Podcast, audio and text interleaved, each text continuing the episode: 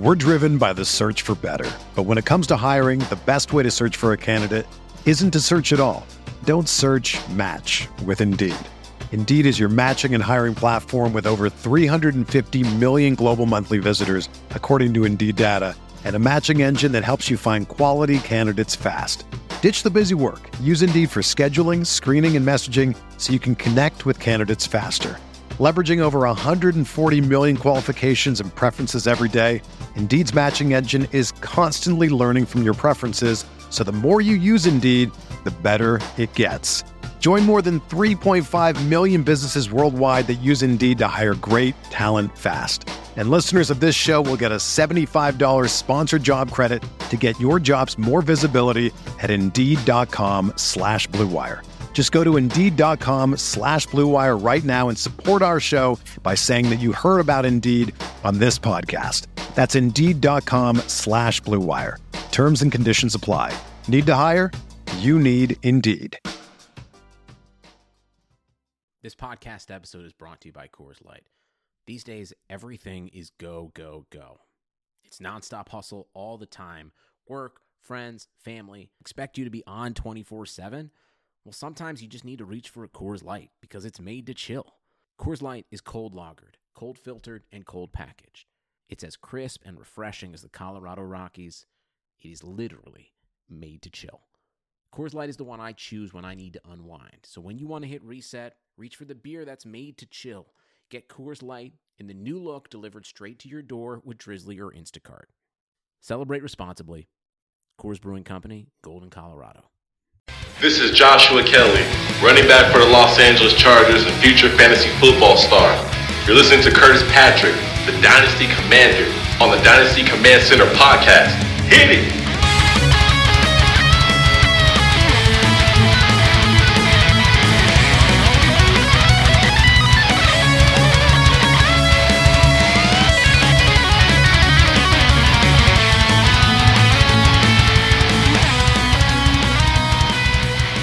What's up, everybody? This is Curtis Patrick, and this is the Dynasty Command Center podcast reboot. It's actually episode 53, but I'm toying with calling this episode one. I mean, we're kind of going back to the beginning. As you've listened to this show for over a year, uh, Travis May and I did 52 episodes together. Uh, we had a great partnership. He started his own podcast now, College to Canton. It's also on RotoViz Radio. Make sure you check that out. He really just wanted to dedicate all of his time to Devy and college football, which is great think it's going to be great for RotoViz. It's going to be great for us as listeners. I'm really looking forward to him involving Stefan Lako and Matt Wisby uh, more in that podcast. They've both already guested. I think it's going to be a really uh, a really good change for RotoViz Radio to have Devy content year round on the airwaves.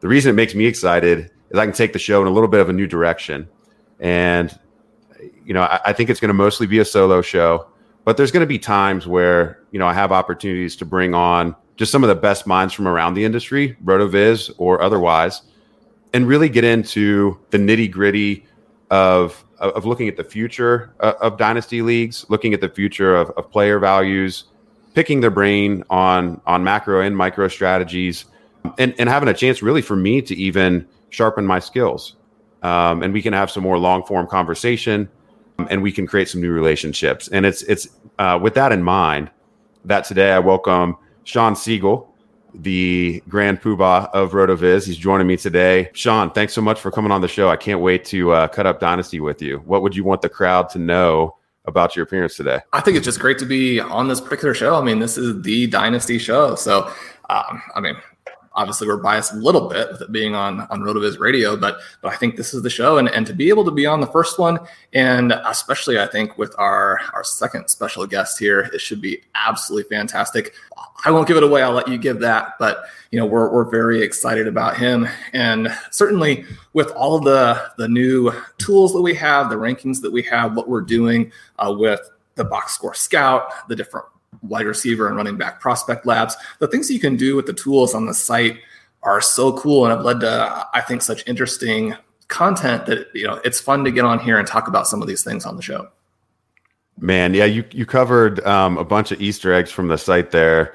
And I, I, really do think that RotoViz is the, the, destination site for Dynasty right now, not just because of the tools, but also because of the people that we have writing And obviously, I'm biased. I think you and I are uh, pretty solid in this department. We've got Sam Wallace, who has just been an absolute wonderkind. I, I think he's put out like an average of 1.8 articles a week over the last year or something. Um, just just really crushing it. We've got uh, Jack Miller providing some analysis, Blair, and uh, the wrong read. And I know that I'm definitely impacted by uh, the research analysis he does. Another person that would fall into that category for me is our other guest today. And I've played Dynasty with this individual for about uh, five years. We've had some good battles in various leagues. I'm going to start up with him right now um, in a philanthropic type uh, league that, that he started up. He's been all over the industry. Um, we've watched him grow, you know, kind of from a, a, frat style personality into literally one of the most respected uh, fantasy analysts on the planet. And uh, I'm very pleased to welcome Scott Barrett uh, to today's show. Scott recently um, left his his long post at at Pro Football Focus for the Fantasy Point startup. And I've been so impressed with this site, the collection of individuals they have over there, the presentation of the site. I feel like the way that we think as brands uh, between RotoViz and Fantasy Points, there's some overlap there, and that's really exciting. You know, and, and, maybe we'll see some things develop there in the future. But Scott, welcome to the show. Uh, what would you want the audience to know about you? Uh, yeah, I don't know. It's just that you can you can find uh, uh, our site at fantasypoints.com, but you know. I, I'm, I'm not going to make a dollar off this. I, you know, I'm going to promote my competition here. I was saying before the show, I think besides us, the best bang for your buck subscription site far and away is, is rotoviz.com.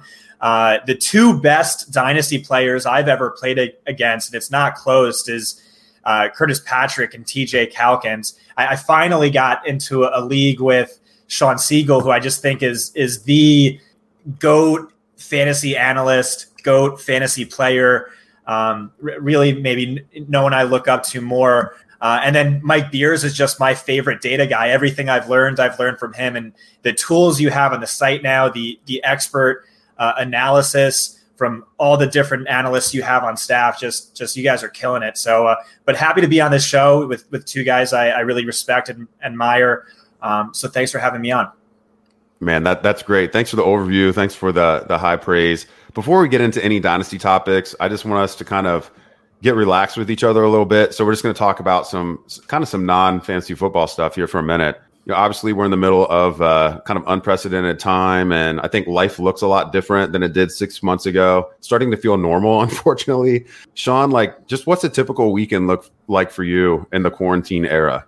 Well, I mean, I've always been a big reader and a big TV watcher, and so those things fit in pretty well with, with what you have to do right now. I, uh, just going through the list of books from the last six months. I mean, I've I found that even with you know a ton of time with Rotoviz, and that's been one of the fun things is that when you, we can still do a lot of what we like to do uh, with the site and you know that dovetails pretty well. But even with all that time with Rotoviz, you know, I find myself reading a book a day a lot of the time, and then you know blitzing through these these shows, and I'm hoping to have an article out um, really kind of right up next to the season that gives my top 10 sleepers for the year. But the thing that hopefully will be a little bit fun about it is we'll have the top 10 uh, fantasy sleepers and then your top 10 sort of sleeper shows if you have burned through everything and now you're pretty desperate to find something that might be fun to watch because I mean everybody has those same you know top 25 top 50 shows that they are seeing everywhere. People are talking about on social media, different places. And if you've already watched those 50, which I mean, at this point, a lot of us have, then you know maybe you're looking for some deep stuff. So you know we'll get get into some of those. But you know I've I've read some articles from people saying that you know the content is about to run out. That'll be good. That'll let people catch up. It's like how have you not already caught up in these six months? and we need some more stuff. So yeah, know, I, I I love to read, love to to watch the the different shows, and, and hopefully we'll have some fun content with that. Scott, uh, what's a weekend look like for you these days? Uh, a typical weekend. Uh, I, I, you know, I'm, I'm sort of a workaholic, so I, I, I had this problem where I just like working through weekends, but reached a compromise with my girlfriend where okay, I can, I can go crazy and work my, you know, ten hours plus during the week, and then weekends I'll, I'll spend time really try and relax with her, watch some TV. So we've been watching some TV, but uh, it's actually suppo- supposed to be Scott Barrett Day weekend. Uh, my birthday was on yeah. Thursday. I usually make a massive big deal about my my birthday where I go all out. My friends take off weeks and weeks in advance. We're going to rent out this cabin in the middle of nowhere, Texas, spend a, a day floating on the river, go to this wild uh, alligator farm. And uh, just because of COVID, we, we couldn't do that that this year. So this is like the most boring Scott Barrett Day weekend uh, in a long time. But but luckily, you guys have, have helped make up for it because I'm super excited to be on this show talking to you. Yeah, that, that's awesome, man. This was uh, this was a milestone year for you, right?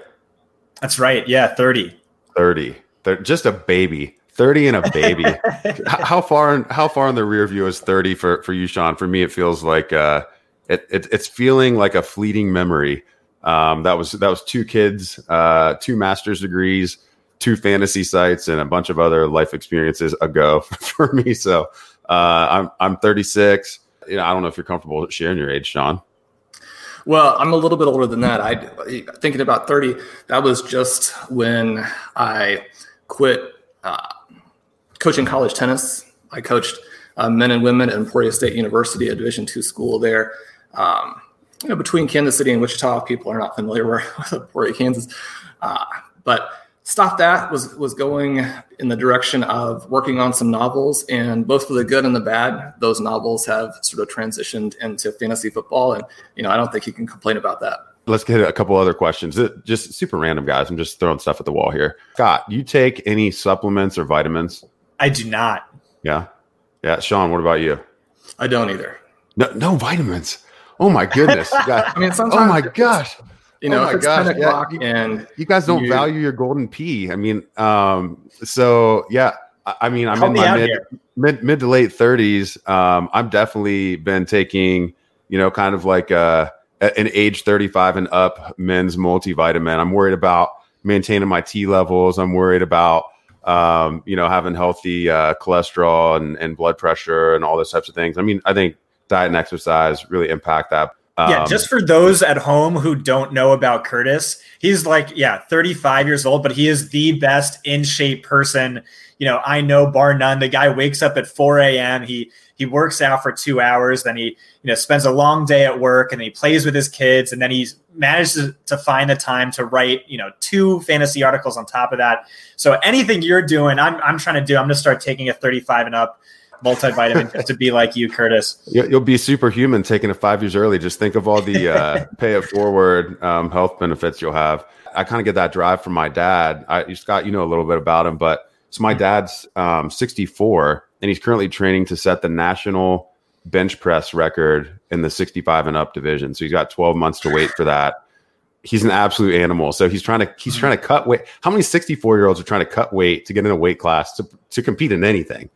Um, mm-hmm. but he he's gonna he's probably a year from December at 198 gonna be able to throw up 335 in a in a drug tested powerlifting environment. So you know, he's he come in inspiration there, and I'm just trying to trying to do him him proud.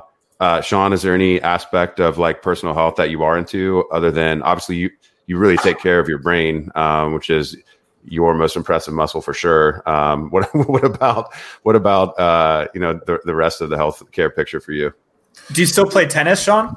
I do, although I mean I, I was just getting back into it and and playing a lot and it had been going uh, quite well. And then we have all of this, and and you can maybe still play some tennis a little bit better than some of the other sports, but right now it's gotten so bad here in Arizona that definitely waiting a little bit longer to get out there and do some of those things. But yeah, I, I, sort of tweaked my knee right before all of this happened and gave me a little chance to to rehab that a little bit. So yeah, doing you know every other day. You know, the one day is running, the other day do yoga, core, leg, arms, and they're relatively short workouts. By the time you put all four of those things together, it's a it's a good hour. So you know, alternating those, and I did go for a couple months.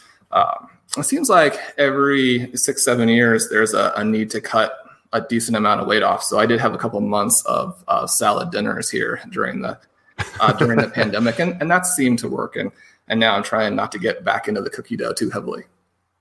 Yeah, yeah, man. I think the the order we get, the the harder you got to work just a little bit harder to to maintain. Forget forget getting ahead. So, Scott, what's the nerdiest thing you're into besides fantasy football? Oh man, I, I, know I you're gonna know. have a good one. You're gonna have a good one for sure. I don't know. I so I, I really try and limit that just because you know you know my job is just being a professional nerd. I, like Game of Thrones was going like crazy. Yeah. It's like this is I I just can't get into it. Like dragons and whatever. Like I'm already just too too nerdy. I can't latch on to that as well. Um, I don't know. I guess I guess I'm a big uh, a, philosophy nerd. You know, mm. read a lot of read a lot of philosophy. A lot of the you know uh, I don't watch too much TV outside of you know weekends with my girlfriend, but I'll watch a lot of like lectures on Marcus Aurelius or Nietzsche or Jung or uh, so I guess I'd say that. Okay, yeah. So like, you know, if we're gonna say that being an intellectual is nerdy, I guess that would that would qualify. Maybe maybe another way of uh, posing the question would just be like, you know, do you have another like passion or hobby besides fantasy um, football? Not necessarily nerdy. Maybe uh, so like video games. Like I, I just own one video game right now. It's it's call of duty and that's it but i'm just filthy at it. I just constantly go like 35 and 3 or like 85 and and 5 oh, wow. it's just it's like an outdated game at this point but like i'm I, I can't play a video game unless i just i'm absolutely dominant at it and i just keep playing and I, I don't know. So i guess that's that's where i'm at.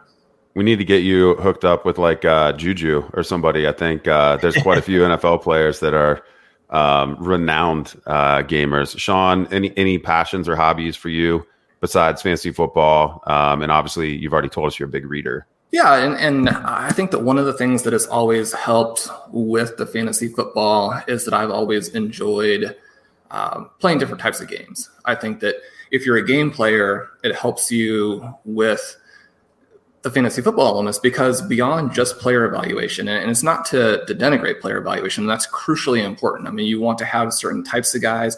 You know, you want to hit on the league winners every year. If you hit on league winners consistently, it's going to take away the necessity maybe for some structural advantages. But I, I do think that, you know, especially in that say 2008 to 2013 time period where I was really playing huge volume before you know getting heavily involved with Rotoviz that all of the game playing really helped. And so, you know, there prior to that time period, there was an opportunity to get you know more involved in a lot of the sort of the German board games that um, you know once you get past Risk and some of those types of things, get past Settlers, then I mean there's a lot of really cool stuff there that you know it, it's interesting, it's fun to play, and then like the nerdiest thing I would say from that group um, is that there is a game called Heroscape that actually has you know the sort of characters and the, and the uh, more of a three dimensional type of thing. You can set up your own board each time, and I mean that's has you know dragons and, and all of those types as well. I think that more people are into strategy games than maybe would would admit it, and I think there's a huge overlap with like sci-fi and the fantasy world and those strategies and you know different abilities of of characters and stuff like that. So yeah, thanks for for sharing that. I, I think probably the closest thing that I'm into that would maybe fit into that. Like, did you guys ever play like the Civilization games? Um, so I, I'm I'm really into. I've always been into that, like building an empire. That definitely I think has some overlap, like with my role at Rotoviz and also just being in in uh, interested in fantasy. But anything where like you know you start you know, I've got like this log and now I'm to like try to become the king of some, you know, uh, realm or whatever. But civilization, you basically pick like an ancient people type, like you can be um, the Egyptians or something like that. And so then they're, they have skills kind of like risk, but it's not only via military dominance. You can like win through cultural dominance. So like people actually leave their civilizations for yours because it's just so attractive. So stuff like that. So I mean, I think there's there's probably some overlap. Um, no wizards or anything in the game, um, but it's definitely super nerdy in terms of like almost being like a second life, kind of like SimCity on steroids uh, for anybody maybe that played that game decades ago. Um, okay, so now an actual dynasty fantasy football question, um, and we'll get really get into some of the topics for today. So, Scott, how many dynasty leagues are you actually managing right now, and have you done any startups this year? Uh, how many dynasty leagues am I in? I'm in ten, and I did did maybe like f- at least five startups this year. Okay, all right. So yeah, I mean, you got your finger on the pulse of it in terms of uh, you know sticky player values, and then you know startups, and probably probably have done. Well, I know I've done. I think two with. No, we've done three startups together. I think this year. Yeah. Um, and some of them had rookies in it. Some of them had the rookie picks. I mean, I know you got your head around this, Shawn. Um, uh, some of our audience will know you and I did the, the FFPC Pros versus Joe's um, Dynasty startup this year. But have you done any other startups? Yeah, well, I was fortunate enough to have done several with you guys, and those were obviously very challenging. A lot of fun there.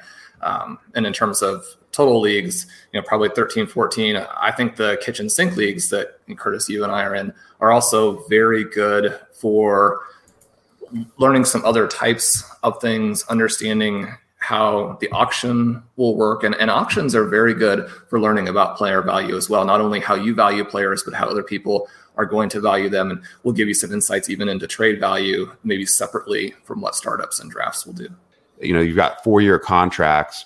And this other dynamic that exists in, in Dynasty is what's the value of the production, that elite production this year versus, you know, maybe production that's going to fall off in subsequent years or a player who we think is going to have an arc that doesn't peak till the end of that contract. And there's really so much overlap with how any you know any of the three of us would probably approach our, our dynasty rankings or or player value um, discussions. And so that's what we're really going to focus on. And the and the second i guess the second and third uh, pieces of the the podcast before we get into any of these tactical questions i uh, just want to share a great deal uh, with all the listeners today uh, one of our, our corporate uh, partners for this episode is deal dash um, if you haven't heard of them, uh, you can find them at dealdash.com.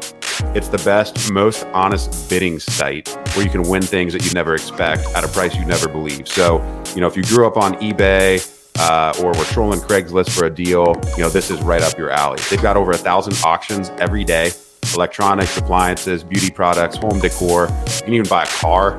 Uh, here's how it works it's like an auction, but every item starts at zero. And it only goes up one cent every time you buy or every time you bid. The kicker is the auction clock restarts after just 10 seconds. That means every time you bid, the whole room has 10 seconds to answer or the item's yours. If you go ahead and buy now, Deal Dash is offering our listeners an extra 100 free bids on sign up on top of all their other discounts that you get for signing up.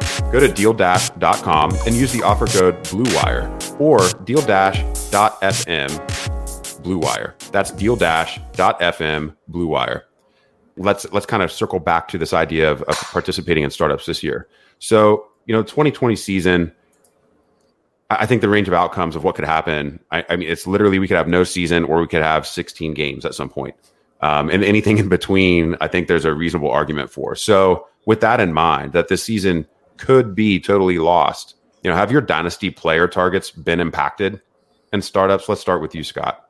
Well, with the exception of your league, Curtis, um, really try and go win later, really try and punt year one outright, uh, and and really just trying to dominate three yard three years out and beyond.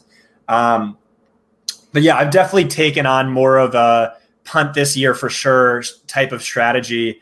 Uh, and I think I think there's an edge there in a season amidst a pandemic where there might not even be a season. I, I do think that is uh, a significant edge. Where imagine there's no season this year. Like my punt this year team, just you know, we got our entry fees back. Uh, the the whole season was a wash. All your guys are a year older, uh, a year closer to retirement. Um, and then I'll just have more rookie picks and I'll be more competitive. Uh, so I do think there is a slight edge to be had there. Um, although, uh, yeah, I'm, I guess that's it. Okay, Shawn. So same same question. Are you approaching you know your player targets any differently as a, as a result of you know the unknowns with the 2020 season? I'm probably not too much, and in, in part because that it fits pretty well with what I like to do, and that is to draft. And I, th- I mean, everybody wants to do this. I think to an extent. The the key is like how far you're willing to push it in terms of drafting young players, drafting uh, first, second, third year players and then in leagues that aren't startups, you know, consistently trading, you know, year three players, year four players, people who are considered to be peak players might be championship window players. If I have guys in that range that I can then turn over for multiple rookie picks, one of the things that happens in a lot of the leagues that I play in, I also trade my future picks. And that might seem counter to this idea, but I end up in most rookie drafts, and this year was a little bit harder, but in most rookie drafts with more picks than anyone else in the league, despite going into that draft with none. And uh, in order to do that, you've got to be willing to trade veterans and not just older veterans because people don't want the old veterans, right? You've got to be willing to trade peak players and try and create so much value and so much trade value within your team that you can still trade guys and have a championship type of roster and really continue to just extend, extend, extend in terms of the size of your potential championship window. So just to follow up there, when you have like you think you're the favorite, you've done this successfully, are you still trading peak window players for rookie picks? And when are you do- making those trades? Oh, I am, and, and partly it's that if if you are hitting on a lot of your rookies, and you also have to know that you're going to miss on some of your rookies. So sometimes in this reloading process, you know, you will lose a little bit of value. You've got to be willing to take those losses and continue to move on. But one of the guys, for example, this year that I have been trading away a lot, and it kills me to an extent because I think is an absolutely fantastic player. I mean, I think that Austin Ekeler is, you know closer to Christian McCaffrey maybe than people give him credit mm-hmm. for. Now he's not that. I mean, McCaffrey really is. I mean, if we're going to look at people who are like Christian McCaffrey, I mean, you're talking about Marshall Faulk. I mean, you're maybe talking about Barry Sanders in terms of overall ability, not necessarily fantasy wise. He's just so unusual. But I mean, Austin Ekeler, if if if Christian McCaffrey weren't in the league, then imagine what we would be saying about Austin Ekeler and kind of the role that he's going into, the talent that he has. I mean, he's a fantastic athlete, right? I mean, he's a he's a real star. And yet, with how much his value has increased, with the offensive situation there, with the fact that even though he's still very young, right? I mean, he is very young, he is getting a little bit older, and you can get a lot back and you can diversify your risk if you're willing to sell him. And so he's he's an example of somebody I've been selling this year, even though he's one of my favorite players. Yeah, I think that point with Ekeler, and, and we'll get into his value uh, toward the end of the episode because we're actually going to go through a rankings exercise.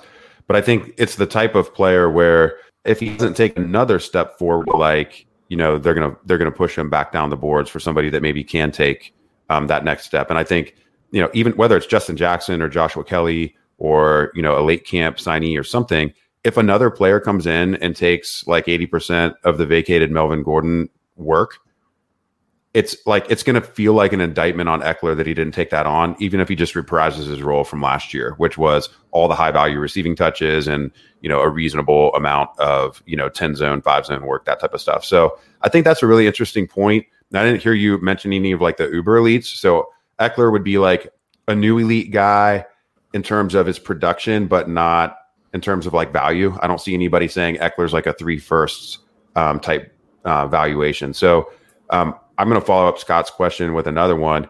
You know, would you consider trading people higher up the board? Let's say like uh let's say like an Alvin Kamara or a Christian McCaffrey in a win now window. Would you consider trading either of those players or or have you maybe? I would, and, and I own a lot of McCaffrey uh, simply because there was this tiny little window there after his rookie year where he wasn't quite as efficient that that you could buy him. And and I was lucky enough to, to buy him almost everywhere to where now I have the chance to sell him back in some places. I, I do think that he's one of those guys, and, and we're going to talk a little bit in the show in terms of do we think there are some people from this current running back group who might actually last a little bit longer, who might get you know into maybe the second half of the 20s and score some points. I think if you're going to trade Christian McCaffrey, you've got to get an absolute ton. I've sent some some offers out, and I've been trying to sell him to Ryan uh, in kitchen sink for a Kamara plus, and that trade never goes through. Uh, I, I, think that you can sell those guys. A couple of examples of some people that I have sold, and it worked for me, even though they continue to be very good. I sold Le'Veon Bell, who was somebody that we recommended at RotoViz as a must buy in his rookie draft when. Uh, you know, you go back and you look at his rookie draft, and it, it's kind of hard to believe that he and DeAndre Hopkins were a little bit less expensive than some players who have no value now. So, very heavy on those guys, and then sold them after a couple of years obviously they've gone on to fantastic careers and you know there are individual leagues where you kind of want them back but overall in terms of what those trades brought back it allowed that foundation and allowed again the sort of exploding trade value within the team as you continue to turn those guys over for me um, you know i'm going to answer the the question that i posed to you guys in terms of you know has my my startup strategy you know been impacted um, I, I would say that I've maybe pushed a little bit of youth up further within a tier um, than maybe I, I would have before. Um, I go back on this. I I don't know that I'm I've ever been locked in on it, but if I'm just looking at you know an an interpositional tier of players, so like you know here, here's the guys that I've ranked you know 24 through 36 or whatever. You know the mid prime guys or the guys just entering their prime typically are going to be the most valuable. But then what about the guys that are still in their prime but on the back half of that? So like a, a receiver that's you know 28 or maybe entering as 29. How am I valuing him versus you know a, a really elite player coming off of a, a breakout rookie season, and and we want to try to project that forward. So like an Odell Beckham Jr. versus a, a DK Metcalf. Um, I think that's I've really been thinking about that, especially with the wide receivers. I think it's a it's a bigger topic. So you know, this is a, a running back show, but I think I found myself just really questioning Terry McLaurin versus Cooper Kupp, DK Metcalf versus Odell Beckham Jr. Those are the types of things that I've, I've spent more time on than I anticipated during startup drafts. And, and I think I've, I've probably played it both ways. And um, across, I think I've done four startups and I, I think I've used both strategies. So we'll have to see which one ends up being the, you know, the right call. And I probably won't know until after 2020 uh, when we see what these guys' values look like and, and we get the, the bounce backs. But what about your established teams? So kind of same question. Are you managing your established teams any different because of the way that 2020, you know, may or may not play out, Scott?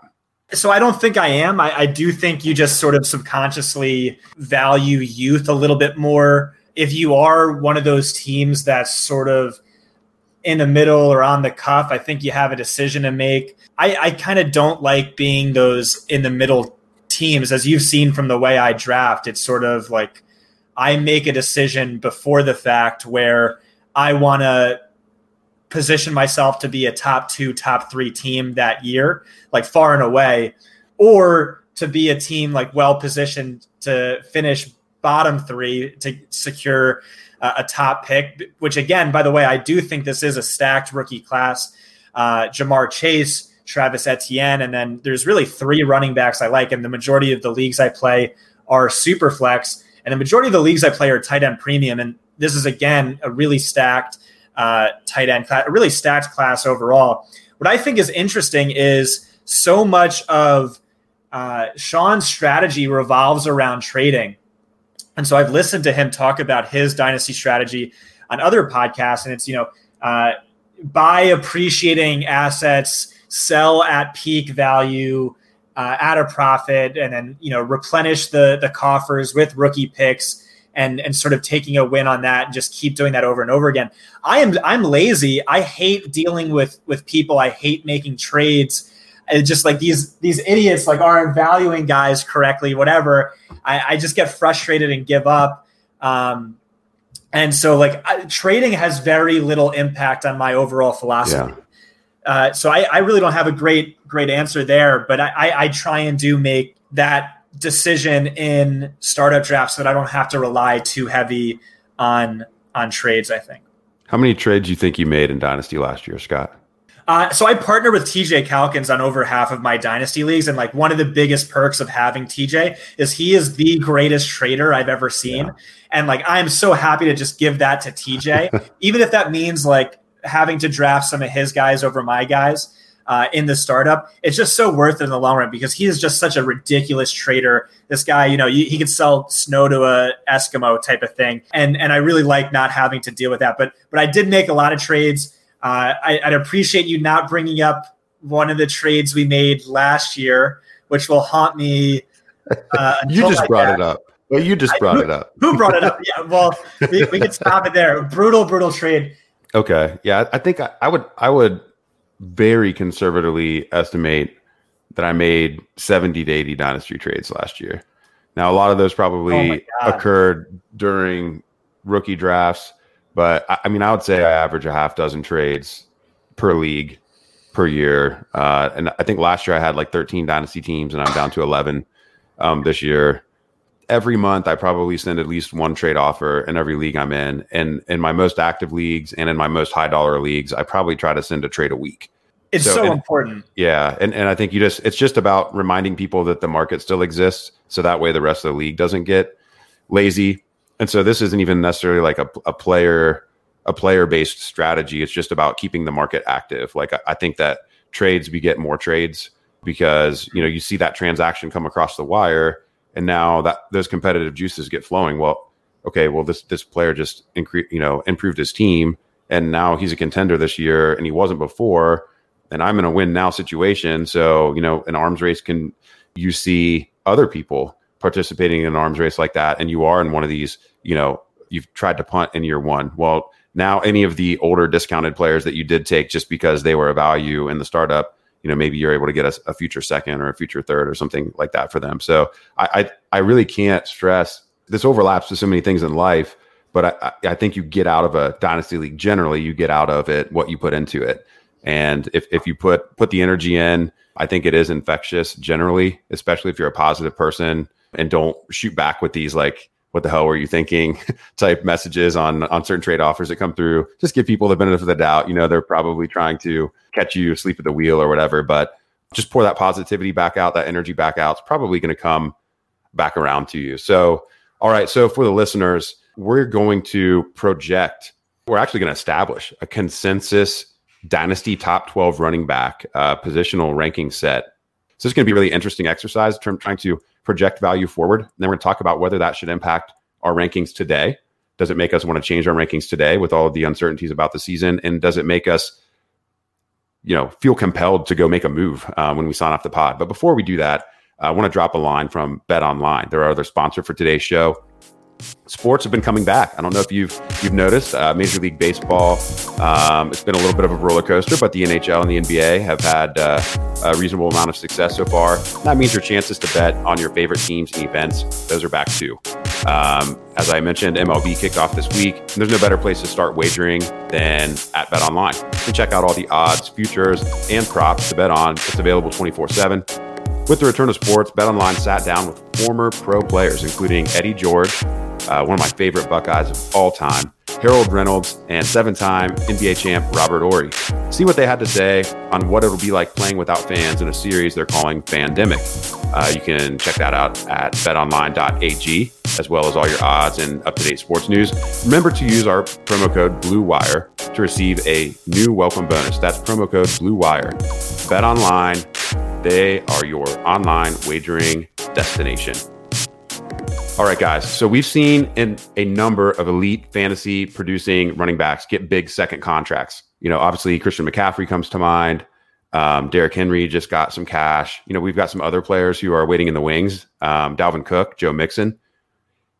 It's really got me thinking about could there be a secondary effect uh, or impact on dynasty valuation um, throughout the community if if we have a wave of backs actually maintain production longer into their mid and late 20s than we're typically accustomed to. Um, you know, we that used to be the case. I mean, go back into the early 2000s.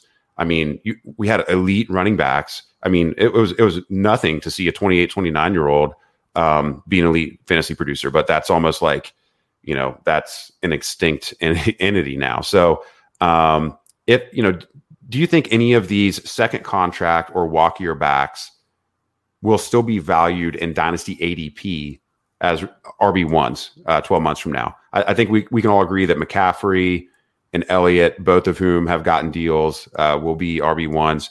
Um, 12 months from now in ADP, I think we can all probably agree that Alvin Kamara will be there. Dalvin Cook's probably the first interesting name. He's got some injury history. Other backs have looked um, decent in that offense, filling in for him you think there's any chance Dalvin Cook's not a dynasty running back one in ADP next year, Shawn? I, I definitely think there's a, a good chance of that. We look at running backs, and one of the things you can do, you go into the Dynasty ADP tool, you see how those declines happen. You can track that with wide receivers. I mean, a 25 year old running back is essentially a 27 year old wide receiver in terms of how trade value is declining. And so you want to be aware of that as you're buying and selling.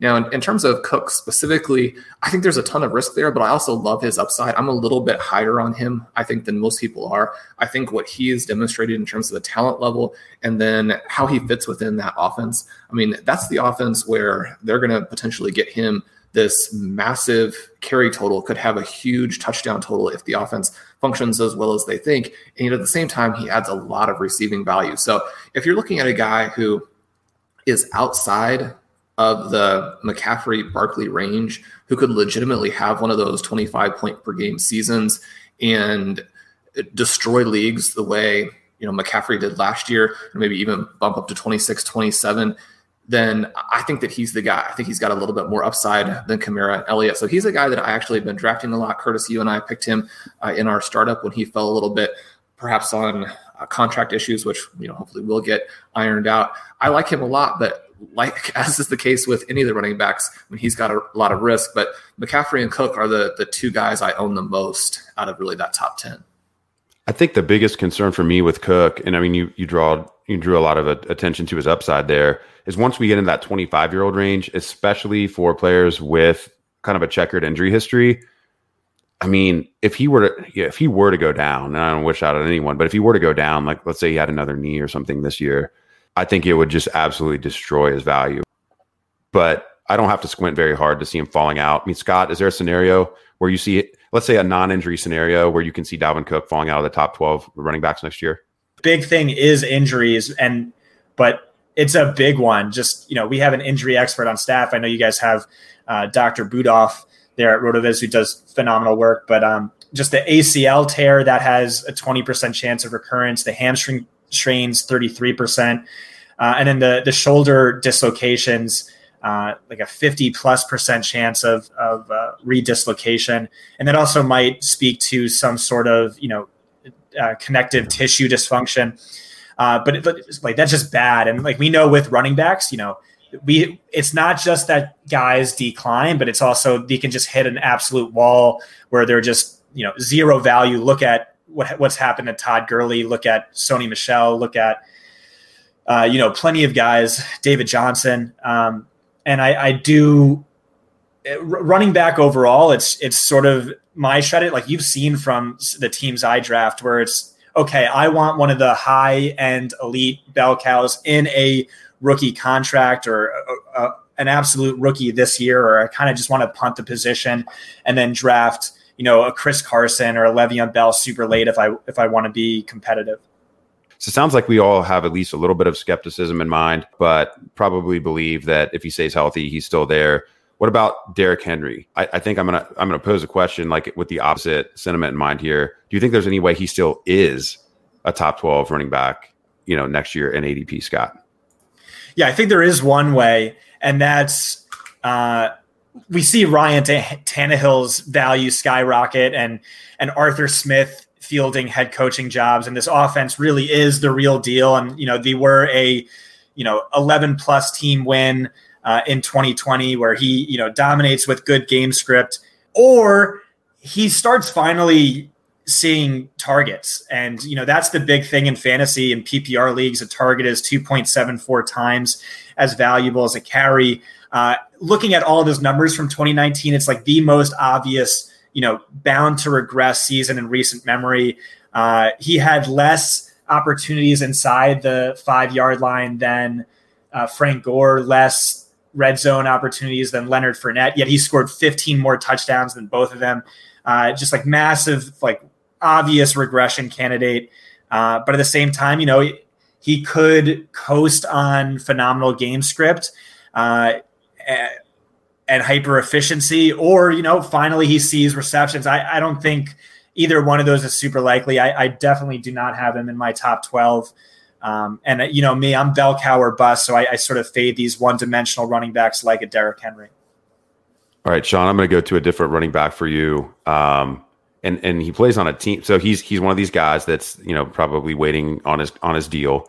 He saw his team just take the most prolific final year quarterback season in college football history. You know, we've we've talked a little bit about the Bengals offense and the drafts that we've done together, and you know the upside that we see there out of Joe Burrow and some of those receivers. Um, but what about with Joe Mixon? If uh, double edged question here. So if he were to get a second contract in Cincinnati and be tied to Joe Burrow, what would that do for his value in your mind? And then, um, t- like today, in the absence of that second contract, do you still see him in ADP, not in your personal value, but in ADP, do you still see him being in the top 12 next year? I think he'll be there in ADP. He has, I mean, he's younger, I think, than maybe a lot of people realize because he came into the league very young. He has that uh, mix, that hybrid profile. And if the Bengals can take a little bit of a, a step forward and do a little bit more what they did last year, one of the things that's I think odd and interesting about Mixon is that if he had the exact same season, but you flip the two halves, then his value would be completely different. And we know from looking back on how those things project out that the full season is what gives us the better look. And when you look at Mixon, he's gone through some other stretches too, where he actually didn't look very good. And I, I, think that you can still make the argument that he is one of the more talented backs, but it's difficult to put him really in that, you know, top five, six, seven range in just pure talent. And I think you know what Scott said in terms of needing the right kinds of touches, you definitely have to have that to be a consistent top 10 dynasty running back. But I think you also if you're going to hold someone more than one year as opposed to you know using them for what they have and then trying to continually churn the running backs and and you just need to churn them so quickly. If you're going to hold on to someone you need to think they're a huge huge talent. And there are still some questions there with Mixon with how bad he has been at different stretches. Yeah, but I, th- I think it's so like confounding the Bengals' usage of of Joe Mixon, given what his skill set is. I mean, we've even had uh, the goat Bill Belichick say, you know, that he might be the most talented um, running back overall in the league. But you know, Ronald Jones ranges from being, you know, kind of an inside joke type player to being a player that has a lot of truthers. Um, but I think one thing that a lot of people can agree on is, at least when he came into the league, his receiving ability was in question. You know, he wasn't used a lot in that capacity in college. Yet, Ronald Jones versus Joe Mixon in 2019. Ronald Jones had more yards per touch, more yards per carry, more yards after contact per rushing attempt, more attempts per broken tackle, and then the keys, more yards per target and more yards per reception. Like I would never have thought that from a player like Ronald Jones versus Joe Mixon, um, given how they're kind of viewed by the community at large.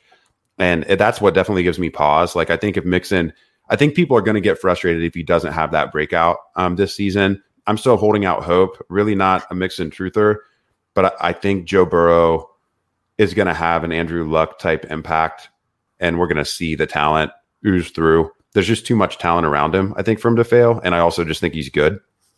So I am a little concerned that Mixon is a player with a, a wide range of value outcomes and if we don't play it right, we could find ourselves kind of feeling like we missed out. So he's definitely a player that I'm putting some more thought into, and you know I'm glad to get your your thoughts on them. Do either of you think there's any chance Aaron Jones is a top 12 back in ADP next year? I mean, I'm definitely on team touchdown regression, and and I question AJ Dillon selection in the second round. Either buddy, either of you want to make a case for him? Not in Green Bay. Oh, that's fair. Yeah, that's interesting. Maybe maybe like Drake, he ends up somewhere else. Shawn? I, and we talked about this a little bit the other day on the ship chasing pod, and I just think that he has a big time talent, right? He's an explosive guy. He was explosive in college. He's been, you know, every time that Green Bay lets him, you know, play through uh, any big stretch and and gives him good touches there, he, he looks like one of the best running backs in the NFL. Now, you know, we had an article. I, I did a little study again using the really cool stuff from the Dynasty ADP tool and looking at the fact that when you have top 100 backs drafted on top of incumbents and what that does to their dynasty value, it just it crushes it, right? And it's one of those things where it's interesting because it crushes it regardless of whether or not the rookie coming in is actually successful, you're getting not just the rookie competition, but you're also getting some information in terms of maybe what the team thinks is going to happen going forward with their running back depth chart. And so, you know, we need to take that into consideration. There are some issues there, but even with the touchdown regression, Jones has a very, very high ceiling. And so I think that if you can get him at a discount because the people are looking specifically at that area, I would be tempted to do it. Now, the problem for me is just I almost exclusively have running backs lower than where they're going in terms of how they value them. So even if I have a guy jump up a little bit in terms of that, it can still be difficult for me to buy them, you know, on the market. Yeah, I, you know, as you were talking through that, um, and it and it really being more of a question of usage than talent, it does it does kind of remind me of the Kenyon Drake situation, except I think Jones Jones's ascension has looked a little bit different. You know, Drake kind of gave us like almost like what he did last year. He's given us, you know, stretches during seasons where he's looked elite, but has never really had that full time gig. And I think he has like a season season long like uh, PPR RB fourteen finish or something uh, under his belt. But you know, certainly you know that's a raw counting stat thing and not like a effectiveness over the course of the season. And Aaron Jones actually did give us like the season long spike because of the touchdown insulation on in Green Bay. I think I would totally agree. There's no chance. But if he were to if he were to change teams, uh, I could see people getting pretty excited. And I see Kenyan Drake as a borderline RB one, RB two in most drafts that I do, uh, especially in the the high stakes dynasty formats like FFPC. So I think that that's really interesting. The last guy that I'd mention would be Austin Ekeler. We think by ADP he will be in the top 12 next year. Uh, Scott, we'll start with you. Yeah, so this is this this is a great question. This is a topic, you know, actually Shawn and I have, have talked about quite a bit. Um, just I think in in trade negotiations or, or earlier in the offseason. But uh, when he describes him as being McCaffrey like, I am in complete agreement. Uh, there are few players who have Christian McCaffrey's upside. It's like Saquon Barkley, Clyde Edwards Helaire, Alvin Kamara, and like not almost no one else. But like, look at what Ekeler did last season when he was granted a bell cow workload when Melvin Gordon was amidst his holdout. Uh, he averaged the second most fantasy points per game behind only Christian McCaffrey, and it was damn close. And then Melvin Gordon came back, and he was still a top five fantasy running back. Again, he's another efficiency regression candidate, but he's also been one of the most hyper efficient fantasy running backs three straight years. Him and Aaron Jones, literally the two most efficient, and by a good margin. Just phenomenal players. And he gets the quality touches we were just talking about the 2.74 uh, times as much as a carry is, is how much worth a target is. And we know he's locked into that role. And then, okay, someone comes in and give, gets 80% of Melvin Gordon's workload, and the other 20% goes to Austin Ekeler. That's a better workload than he saw last year when, again, you know, he smashed. He absolutely smashed. Um, the issue, I, I also am, am hammering the under on Los Angeles. So I think game script's going to be good for him. You know, the guy who's better uh, in the passing game. All this considered, though, I don't have him in my top 12. It's damn close. It's damn close. But uh, he is going to be, what, 26 or 27 years old next year. He is an undrafted free agent. We see, we've seen that matter uh, to coaches. Uh, you know, durability also matters to coaches. We don't know that they view him as uh, a durable guy. He's like jacked out of his mind, but who knows? Uh, those are all my thoughts. This is a guy I've thought about quite a bit, and and again, you know, Christian McCaffrey definitely in his range of outcomes and love upside. So so definitely a player I feel high on. But I also do like running backs in rookie contracts. Uh, he is on the older side, uh, but I'd like to hear your thoughts. Yeah. So with with Ekeler, um, the, the, team is actually they've given us the answers to this already, which is um, what's so interesting to me. I mean, Anthony Lynn has not what he has said has been consistent dating back to March um, or, or whatever, whenever, or it might have been April, whenever Melvin Gordon actually um, left the team. And, you know, they started talking pre draft about, you know, wanting a player, a bigger player who could take on, you know, Melvin's role. They also started hinting that they would really like to, and I think smartly, by the way, like to keep Ekeler in the type of role that he had last year and to, to maximize his uh, effectiveness by counting on, you know, efficiency, getting him on the edge and not like trying to have him transition into some sort of between the guards pounder, which I, doesn't really make a lot of sense. And for fantasy, we wouldn't really want that anyway. It just increases risk of injury. And, you know, those are lower value touches anyway. Let somebody else soak those up. So they started talking about that. Then actually at the draft, he is on record saying, we need a guy to go with Austin. We need to get somebody to take these Melvin Gordon touches. And then they take Joshua Kelley, who's, you know, almost 220 pounds, uh, 15 pounds heavier uh, than Ekeler and 20 pounds heavier than than Justin Jackson. And so I, I think Joshua Kelley is going to take some of that Melvin Gordon stuff. But it, I think it comes down to how good do you think Melvin Gordon is? Because if you think Melvin Gordon is a marginal talent who coasted on his opportunity, which I've heard that argument made, and if you look at some of his efficiency stats, there's probably a good case for that. Then Joshua Kelley can probably approximate Gordon's usage. And I think that dynamic occurring will hurt Austin Ekeler's dynasty value, even if he repeats if, if any, even if he repeats a role like he had last year. The other worry I have about Ekeler is the long touchdowns.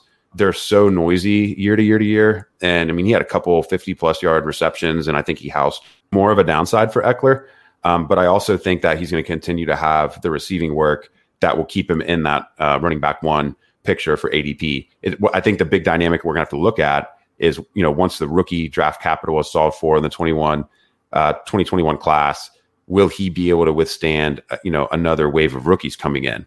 And and that's a good transition into the, the final part of this exercise. So we've talked a lot about has our startup strategy changed, has our, our player management changed, how are we viewing you know these kind of mid career backs that have more relative safety versus the last five years because they've gotten some of these big second year deals. But let's fast forward for the listeners. What does it look like in February 2021? Because if you're not, if you're in a spot where you believe that your team is strong enough that requisite running back one production is enough to get you to the title, and you don't actually have to have Christian McCaffrey or whoever ends up being the running back one this year in order to win the title, you have to start thinking about, like Shawn mentioned earlier in the episode, trading the guys maybe when you're just a little uncomfortable. And a lot of these guys are 25 years old, 26 years old. Each of us submitted our top 12 backs um, if we're trying to forecast you know what February 2021 would look like. I'm going to try to share my screen now with Scott and Shawn. They are seeing this for the first time, but here's here's what it looks like. Christian McCaffrey at, at one. He's not even a consensus. I've actually bumped him down to two in favor of Barkley. Uh, looking forward to next year. But uh, Mc- how dare you? Hey, hey, I'm hey. We, we're talking multiple years, and and I actually the reason for this, and this is going to be the really fun part of the show. We're going to get into some little debates here. I think I, I'm definitely a Jason Garrett offensive design believer as it pertains to fantasy production.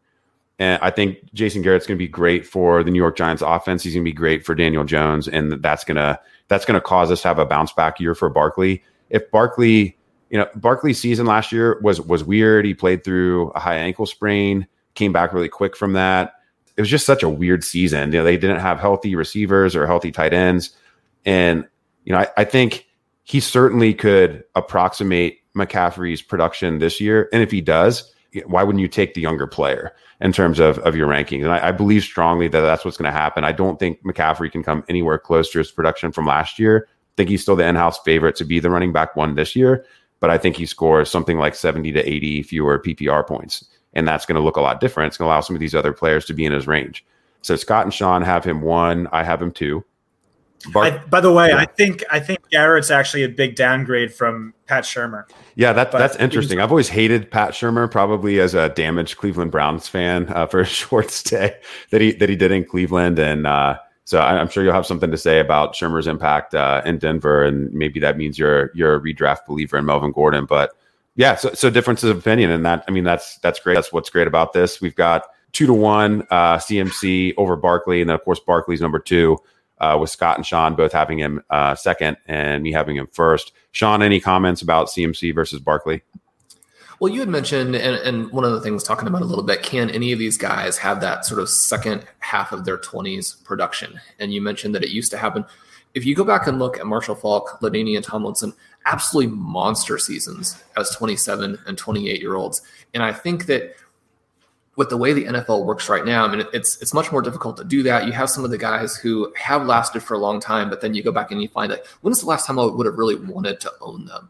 And you, and you see that even though they're still in the league, they're still getting touches, you wouldn't have wanted to own them through that stretch. I think if there's going to be a guy who has that type of just you know record breaking or league crushing you know 30% win rate type of season when they're 27, 28, I think it's going to be McCaffrey.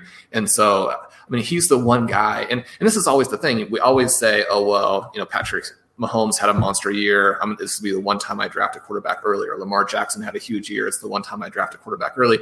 Those things tend not to work out. You know, so there are certainly reasons why, and, and you've mentioned them, why McCaffrey won't work out the value that he gives you and this is one of the things that we talk about too in terms of you know when would you pivot from zero running back and the the times that you pivot is someone gives you such a huge advantage that it destroys the rest of your league. I think McCaffrey is that guy.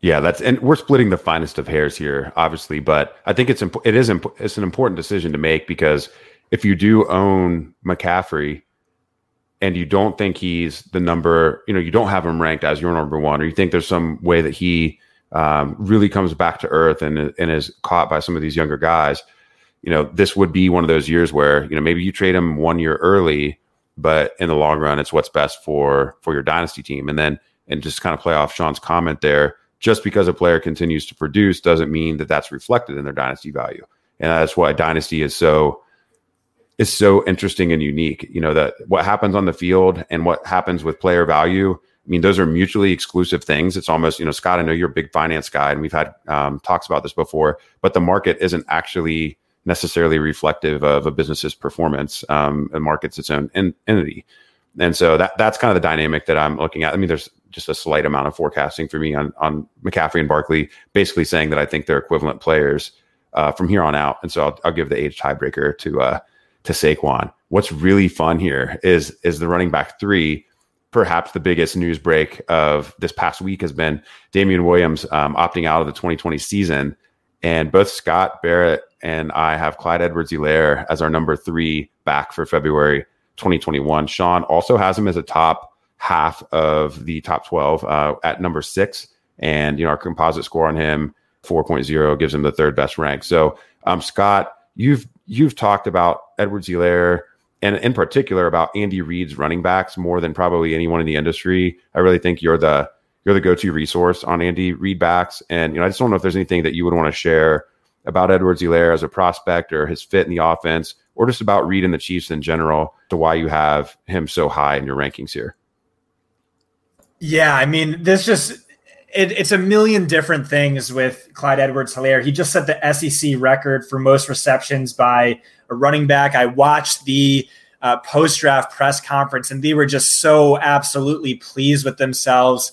Andy Reid, Brett Veach, you know, sort of feet up on the desk, cigar in hand, swirling cognac, just laughing maniacally over how happy they were. They knew before the draft started this was the guy they were going to draft. Patrick Mahomes wanted this guy, asked for this guy specifically.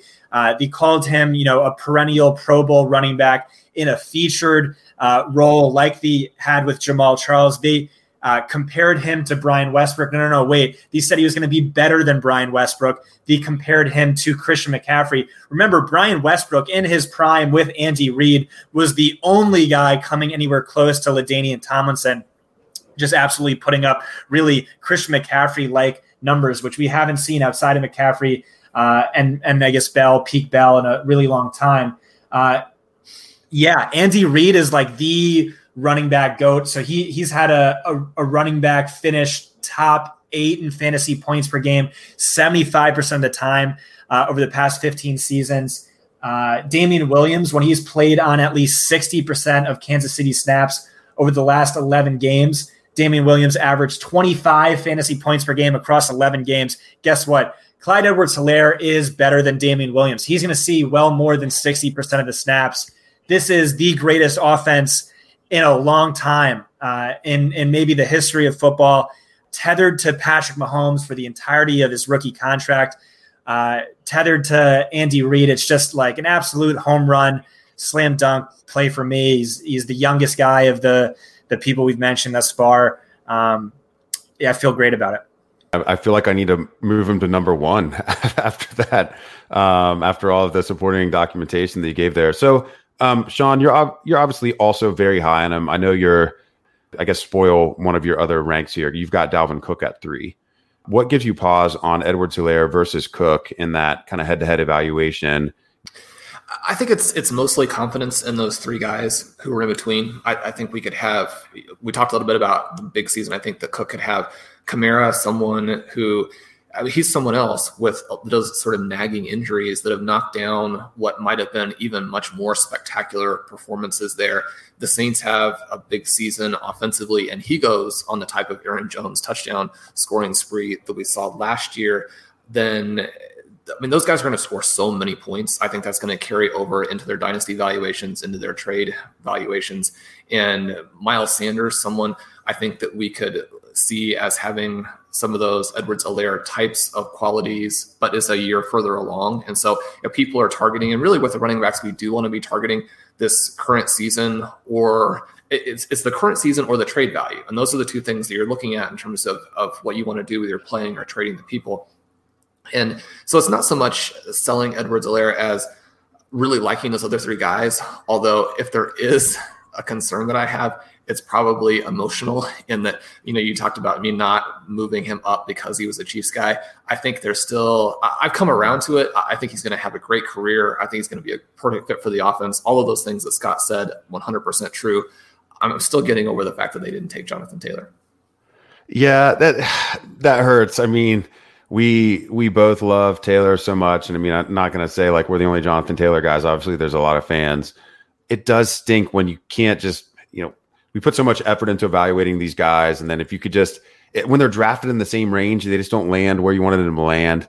I mean, I think Taylor is like Adrian Peterson that also gets 75 targets or something uh, if he lands in, in Kansas City. And he's he's like a surefire Hall of Famer, and it it just sucks. I mean, I'm sure he's going to be great in Indy, but um, that that's an interesting comment. We're obviously going to talk about Taylor as part of our top 12, but um, so just to remind the listeners, we've got McCaffrey one, Barkley two, Clyde Edwards Helaire at three, Alvin Kamara is four.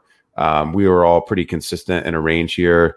Um, with me having him five, Scott and Shawn also having him four, and then Miles Sanders is the the inverse where I've got him fourth, and Scott and Shawn have him him fifth. I kind of view them as equivalent equivalent assets and give the age tiebreaker to Sanders is is really all I was thinking about here. Obviously, we have to project his usage a little bit and put a little bit of faith that rational coaching um, will be in place this season in order to move him above Kamara. But when I think about um, the lack of the contract um, from New Orleans yet, um, age 25 versus age 22, and a player who showed us he could obviously um, give us Kamara like production when he when he gets the volume. Um, those are the tiebreakers for me. I want to play you guys a clip from uh, running backs coach and assistant head coach in Philly, Deuce Staley, and then we're going to talk about Kamara versus Sanders. I think it's an interesting debate. I'm excited about him handling the full load. I don't see Miles as a guy that you have to monitor his touches. 15 here, maybe 15 rushes, five passes. No, I don't see him that way. I think you put him in and you let him go. So that that's from this past week. That's not pre-draft. It's that's from this past week, and um, we've never heard any Philly coach talk like this. Doug Pederson has always tried to be pretty metered in his comments about his backs, even when he's had um, guys that we liked. And I think this is pretty exciting, but obviously it could just be lip service. So, um, what, what you know, what do those comments spark in, in your minds? And does it have any impact on your ranking of Kamara versus Miles Sanders? Scott, you first. Uh, an issue with Kamara is, you know, he, he's never going to see, you know, 80 plus percent of the snaps. I, I, I can't see that happening. I think Latavius Murray is going to have a sort of role uh, where Miles Sanders, based on these comments, certainly could. Uh, that was probably my biggest miss this offseason was was fading Sanders because I, I, I did think Doug Pederson would go back to his RBBC ways. Well, he's he's never had a running back like Miles Sanders. Okay, true, except for last year when he had Miles Sanders and he still gave Boston Scott a legitimate role down the stretch. And then Sanders got hurt, which maybe you know gave more reason to expect a BB, uh, RBBC. But no, I, this is enough for me. I, am going to move him up. I, I, think this is a great offense to be in. Uh, I, I think Carson Wentz and the Eagles are going to take a big step forward with all the receivers healthy. Um, we've seen, you know, much lesser backs absolutely smash in this offense. It, we, we saw him get a nice role as a receiver, so the target should be there. I, I think, you know, number five is is exactly where he should be. Great. What about you, Shawn? Some comments on Alvin Kamara and Miles Sanders. Uh, I'm almost exactly in the same situation where I just think uh, is that good and has demonstrated these that good over you know a long enough period of time that you're you're talking about a lot of big plays. You're talking about a lot of receptions. You're talking about a lot of touchdowns. However, I did acquire Sanders in a dynasty league this last week where I traded DJ Moore. And you know, followers of the site will know that we have consistently been sort of way above the community on DJ Moore. And and you know, luckily for us to this point, that has, has panned out pretty well. It's difficult uh, to give up someone like Moore in a dynasty league where you know he could have eight, ten more very, very good seasons. It, in terms of, of where I am on Sanders, to have given him up, I, I think is not just you know where the rankings are, but in terms of actual leagues, what I'm doing. You know, Sanders is a guy that I want. He's someone I would put in there. I think everybody knows. You know, probably the most famous fantasy article from this season, and, and uh, obviously a fantasy article that went about discussing upside, which I think everybody is interested. Everybody uh, cares about. Everybody wants for their team, and did it in a an interesting way. I think allowed people to think about it in a variety of different terms that they maybe hadn't before. So this idea of upside and dynasty running backs.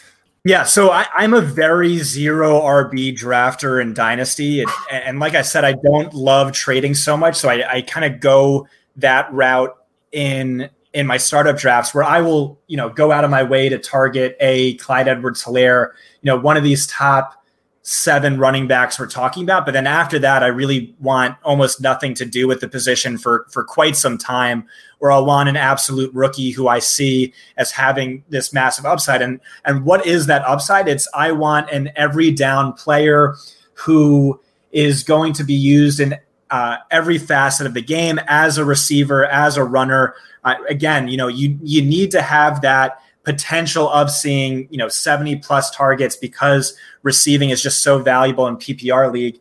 And if I can't get one of those guys, I'm fully uh, content with you know drafting if I want to be competitive like a like a James Conner like super super late whoever like the the cheapest bell cow is going to be like just a one or two year rental but but more typically, I'll just go with like a James White super super late and just like whatever. That's my RB two. Screw it. Um, but uh, but yeah, so so absolutely like it.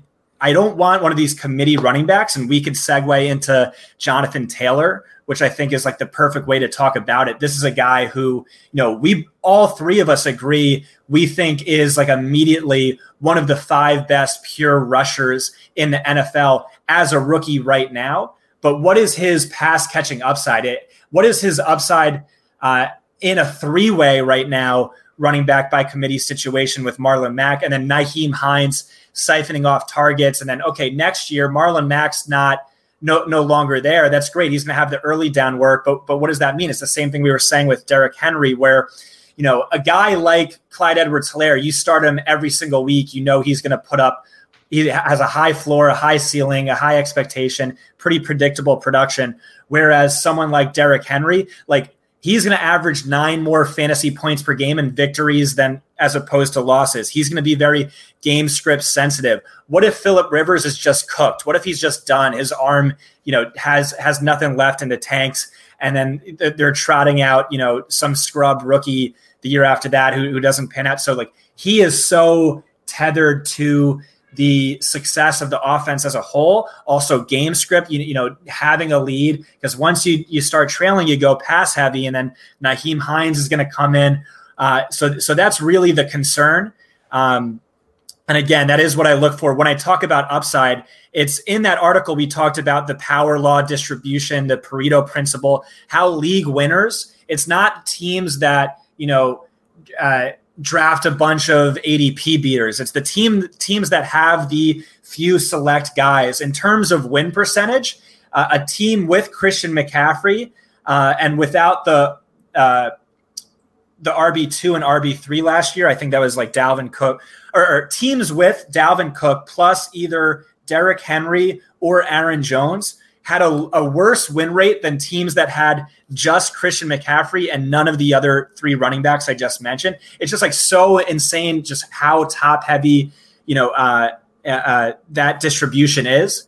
And uh, the Christian McCaffreys of the world, like super, super upside. Does Derrick Henry have that upside? Everything needs to break his way. He needs game script. He needs hyper efficiency. He needs that. So uh, again, every down bell cows is, is what I target with the the running back position. And age too, you know, it's a declining asset far more so than the other position. So I do like getting these guys in their rookie contracts or drafting them in the rookie draft as opposed to trading for them or or drafting them in the startup.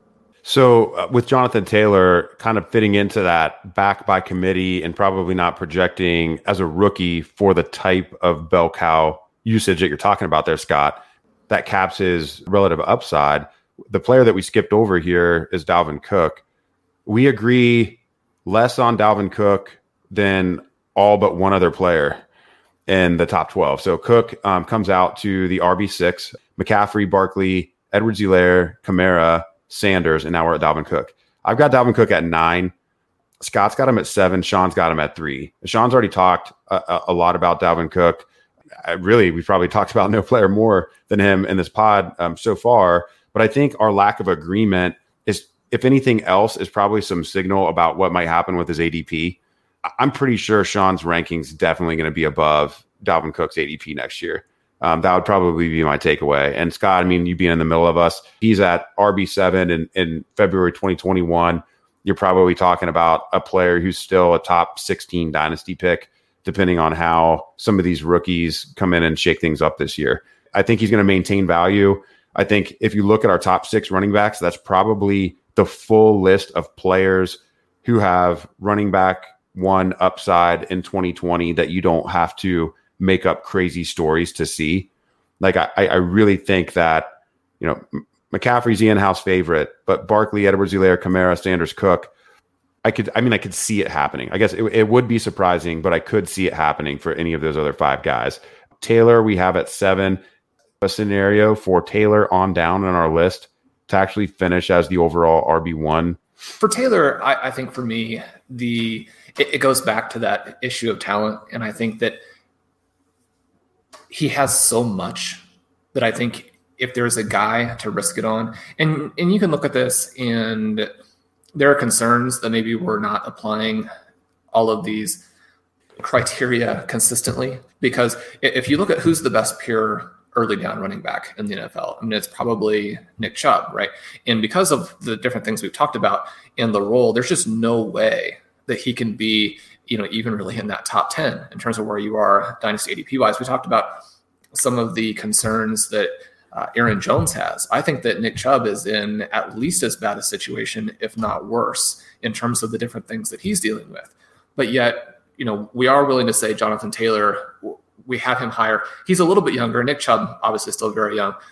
But if Taylor is a Barkley like talent, even if we think there are some real concerns about the pass catching role, I think all three of us want to see it play out. We're willing to have some ownership of it to see it play out. And his athleticism is so crazy. His ability to ba- break big plays is so crazy that he would be one of those guys where I think that developing a little bit more receiving ability or receiving use at the NFL level is possible. And then you look at the Colts. I mean, I love Hines. He's someone I own on almost every team. And yet it's not like they used him a ton last year or have done something to where you're thinking, oh, Hines is definitely going to stay stand in the way. I mean, if you told us that Hines is going to stand in the way of Saquon Barkley, people would be like, well, that's, I mean, that's ludicrous. Now, again, they're different players. But with Taylor, I think our bet on talent makes some sense, especially in this range where he's outside the top five. Even if you take Frank Reich's statements about Hines at face value, where he says, he could get 10 targets a game this year. And we love how Philip Rivers used Austin Ekeler, and we see some of those um, same traits in Hines. And even if you give Hines full credit for having over 100 receptions in his first two seasons in the NFL, Nyheim Hines is still not Kareem Hunt. And so I, I think that is that's an important and, and Nyheim Hines is also not Austin Ekeler. Compare their their first couple seasons in the NFL, and that's also very apparent. So, you know, if, if we want to say you know, Indianapolis looks like some sort of redux version of the Los Angeles Chargers, where Taylor might be in a Gordon role and Hines might be in an Ekeler role. If Taylor gives us Gordon like production as a, a, rookie, I think we'll all be salivating. So um, I, I'm with you there, and I think your argument makes perfect sense. It's like we don't want to limit our exposure because we saw what happened with Nick Chubb once he did break out. Nick Chubb had a huge value spike um, after last season. Now he cooled off a little bit you know, one of the sites that does year-round dynasty ADP studies is Dynasty League Football. Our buddy Ryan McDowell over there does these mock drafts through the season, so we don't lose all this data. And Chubb did start to fall off as Hunt came in in the second half of the season and started to corral some of this receiving work. But before that, I mean, he had spiked all the way up. You had some rankers putting him as high as RB three, respected rankers in their in their ranking sets, putting him over Ezekiel Elliott, etc. And I think that's the dynamic we'll see with Jonathan Taylor. And so, something you're trying to do with your rankings is position players in a way that gives you exposure to players who are going to have a value spike, um, either because you believe that that value spike is based on production that will be sustained into the future, or just to sell at that point and, and rake your profits. So with Chubb, I don't think any of us feel strongly that you know he can revert to pre week nine, pre week ten production in Cleveland this year, um, or it'd be an upset if he did, just because of the talent of Kareem, Kareem Hunt. And it's okay to me to have some dysynchrony with how we're ranking Taylor versus Chubb, even though you can make some arguments that there's similarities as prospects. Their their team situations and the age tiebreakers, I think, are enough for me to say, all right, I'm willing to put Taylor as a mid RB one um, and leave Chubb out of my projected top twelve. Uh, Scott, you have any comments on that? Yeah. So actually, one of the leagues we were in together, uh, Jonathan Taylor went in the first round of the startup, and Clyde Edwards-Helaire went in round eight. Uh, but I, just, I just want to remind everyone why that why that is. Uh, Jonathan Taylor really a a generational prospect. So all time NCAA leaders and yards from scrimmage per season among all Power Five running backs. Jonathan Taylor was number one, and on that list was Herschel Walker, Ricky Williams, Dalvin Cook, Ray Rice, Christian McCaffrey, J.K. Dobbins, Saquon Barkley, really a who's who. And Jonathan Taylor, over 200 more than the next closest running back. So, really elite player. My issue with him was his last two years at Wisconsin, they were like, oh, we're spending so much time uh, with him running routes an hour before every practice, just dedicated, dedicated to Jonathan Taylor, and an hour after practice, watching tape on the best pass catching running backs in the NFL. He's going to catch 50 balls this year. He's going to catch 50 balls this year. Each of the last two seasons, they said that, and that never materialized, which, which does make me a little nervous uh, with regard to his pass catching upside. It might be a little lower than we think, a little more tapped out than we think. What was the other point you were trying to make? Oh, oh we were talking about Nick Chubb. Yeah. Uh, so you you when you said this to me, you said make your February rankings. But I'm wondering a situation where uh, in March it's just you know Kareem Hunt is no longer yeah. Uh, in the picture. Does that mean Nick Chubb it should be a top 12? I mean, it could be if he's going to get pass catching work, but also could Kareem Hunt be a top 12 running back? Like, what, what are the teams where, where that could be a possibility? I, I don't know. It's, it's a really good running back class next year, but I, I think that's something we could, we would have to think about as well, though it might seem crazy right now. Yeah, I think there's a non-zero chance that Hunt's in my top 12 by like April next year. I mean, if he gets a situation like Kenyan Drake where um, he gets a, a, chance for a fresh start and has a chance you know, to win the one A role, even if he's not going to be a true bell cow. You know, we know he has the talent, but if he has a one A role somewhere else where there's opportunity, I mean, we've already seen him do it. He's a top five, probably a top five talent in the in the NFL in terms of just being well rounded and and able to do everything um, in any game situation or any game script. So that that's a really compelling point. Um, I did state February because I wanted us to basically do, you know, kind of our post Super Bowl rankings here and before the free agency cycle and before the rookies um, start to enter the team picture. But that didn't prevent rookies from from entering the team picture. We're seven deep. We're going to go a little quicker through the back half of these rankings. After Jonathan Taylor, we see another 2020 rookie. One of my favorite prospects in this draft class. I think could you could actually maybe even draw some comparisons um, to a Kareem Hunt in terms of um, just being balanced and pretty good at everything. It's J.K. Dobbins out of Ohio State gets a perfect fit in Baltimore and, an RPO based uh, run offense that perfectly mirrors what he did um, with Justin Fields last season. I've got Dobbins as my number seven. Scott, you've got him at ten, and Shawn nine. So we're we've, we've kind of got him in that that probably third tier of running backs. Um, there's a great deal of agreement here. He ends up number eight in the composite. And then we see a 2021 prospect actually had nine overall. This is really interesting that that we went there. But Scott and Shawn both have Travis Etienne at number eight overall, and I've got him at 10. So, Scott, I'm going to kick this to you because I know you've you've um, been on Etienne for a while. You know, if you look at our RotoViz Devy rankings, he's either one or two from all of our rankers, uh, including myself, Travis May, Stefan Lako, and uh, Matt Wispy. So, lots to like there. Balanced guy. Going to be an older prospect would be the only concern here. But what gives you so much confidence about Travis Etienne to rank him over the likes of a J.K. Dobbins when we don't even know the team situation for Etienne yet? Um, yeah. So just with him, when I was doing my prospect model for running backs, it had Jonathan Taylor as this extreme generational talent. I think only like Saquon Barkley and, and Christian McCaffrey came close. Um, and then and then Etienne was right there, and he was like well above J.K. Dobbins, who was also viewed as you know this this terrific you know rock solid prospect. Uh, and you know apparently the number one thing he's going to work on this year in college is pass catching ability. He wants to catch you know 50 plus balls this year. I know we heard that with Jonathan Taylor too, but I, I do think there is a good chance he does it. And uh, the reason why apparently he went back to college was like he he wanted to make sure he's going to be a first round pick, and I could definitely see that happening and him immediately vaulting and and a team drafting him to be a bell cow in the first round, late first round. Well, if he goes in the first round and gets 50 receptions, he's going to join elite company. And you already mentioned one of those seasons earlier, Scott. It's Clyde Edwards Helaire. And Saquon Barkley is the only other back to meet those criteria. So um, Etienne's going to be in good company there. Shawn, any thoughts uh, from you on your aggressive ranking of, of Etienne at eight overall next February? Partly this may be the reflection of the fact that I mentioned that league where I tra- traded for Miles Sanders, and I was ready to win the title going. This is a, a, a Devy league that our uh, our buddy Wes Huber does, and you know, all set, ready to go. And then Etienne goes back to college, so had to had to make the move for Sanders there to go with Cook.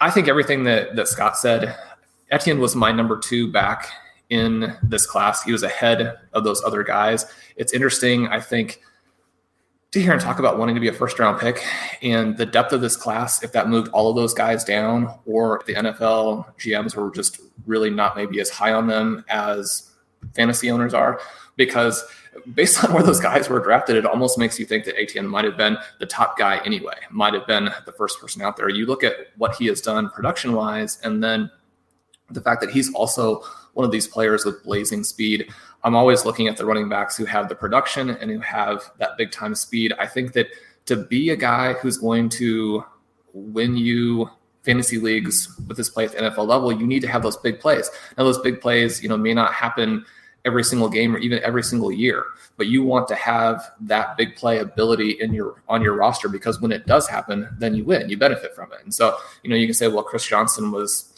you know, not a very effective runner when he wasn't breaking off 80 yard touchdowns. those 80 yard touchdowns were hugely valuable, right? And so I think we want to have those kinds of players. And I was thinking maybe our one hope with Jonathan Taylor is the reason he didn't have those receptions in college is that it's hard to catch a pass after you've taken the first down play 60 yards for the touchdown. I love that. I love that comment. Um, That's a great call. Yeah, uh, Travis Etienne. That was that was a crushing blow to our Dynasty Command Center rookie guy. Actually, he was a he was a top three overall player for us in the class. Um, we, for those of you who aren't familiar with that publication, you know, we we drop our rookie rankings in December um, each year. You know, we're we're first in the industry to really put our names to some of these prospects because of some of the early scouting work that we do.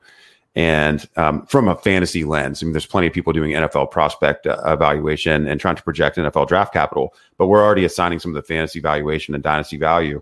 And Etienne re- withdrawing his name from consideration, um, it it really caused uh, some major shakeups in our rankings. And so um, you just reminded me of some of that hurt um, that I'd healed from, Shawn. Um, then the next player, number ten in February 2021 for Curtis Patrick, Scott Barrett, Shawn Siegele.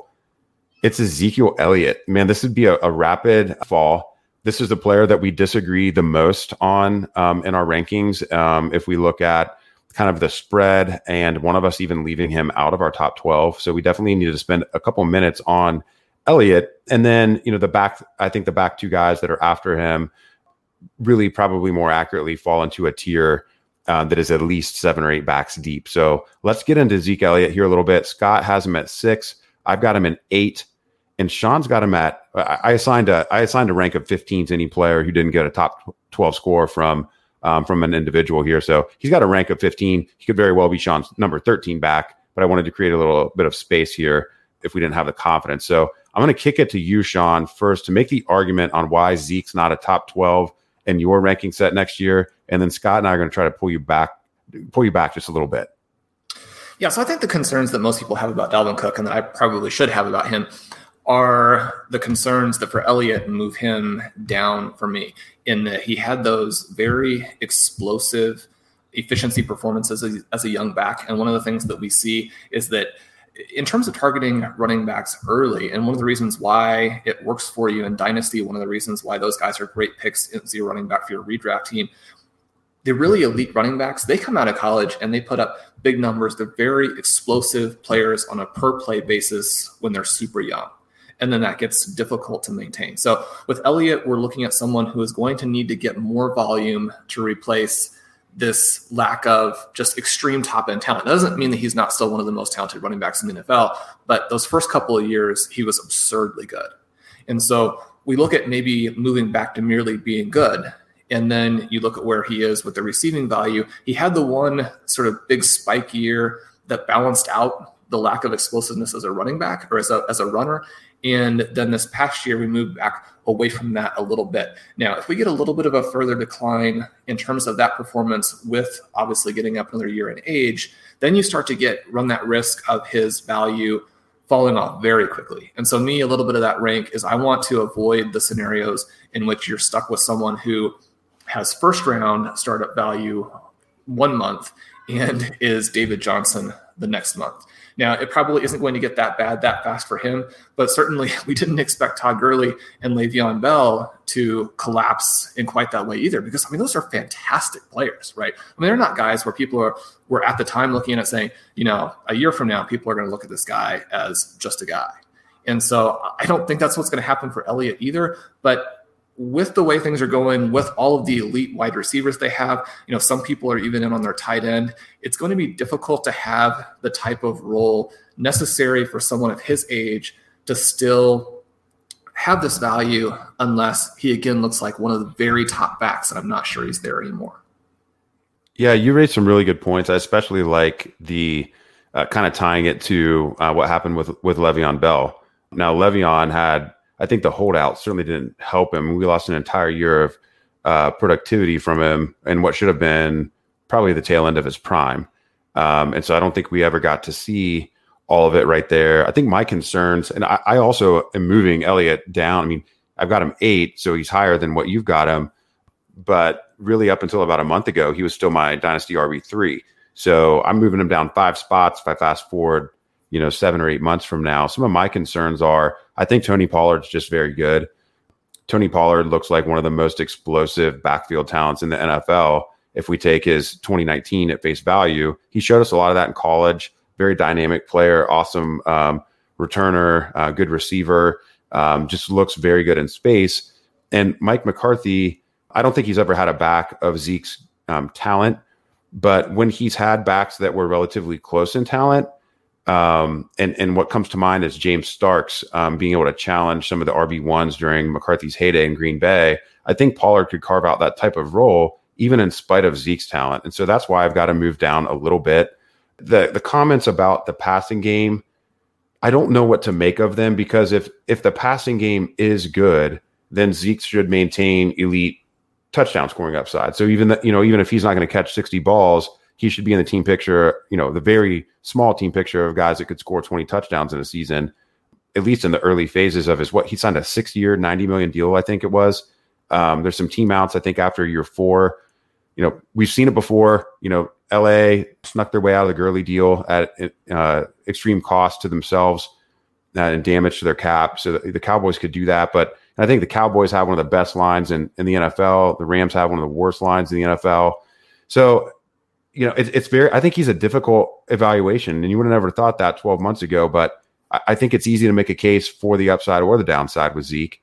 Um, Scott, you're the highest of the three of us at six, but I imagine that still represents you moving him down a few spots from where you've got him today. How do you see the Zeke Elliott situation and what, what's feeding that rank of six for you?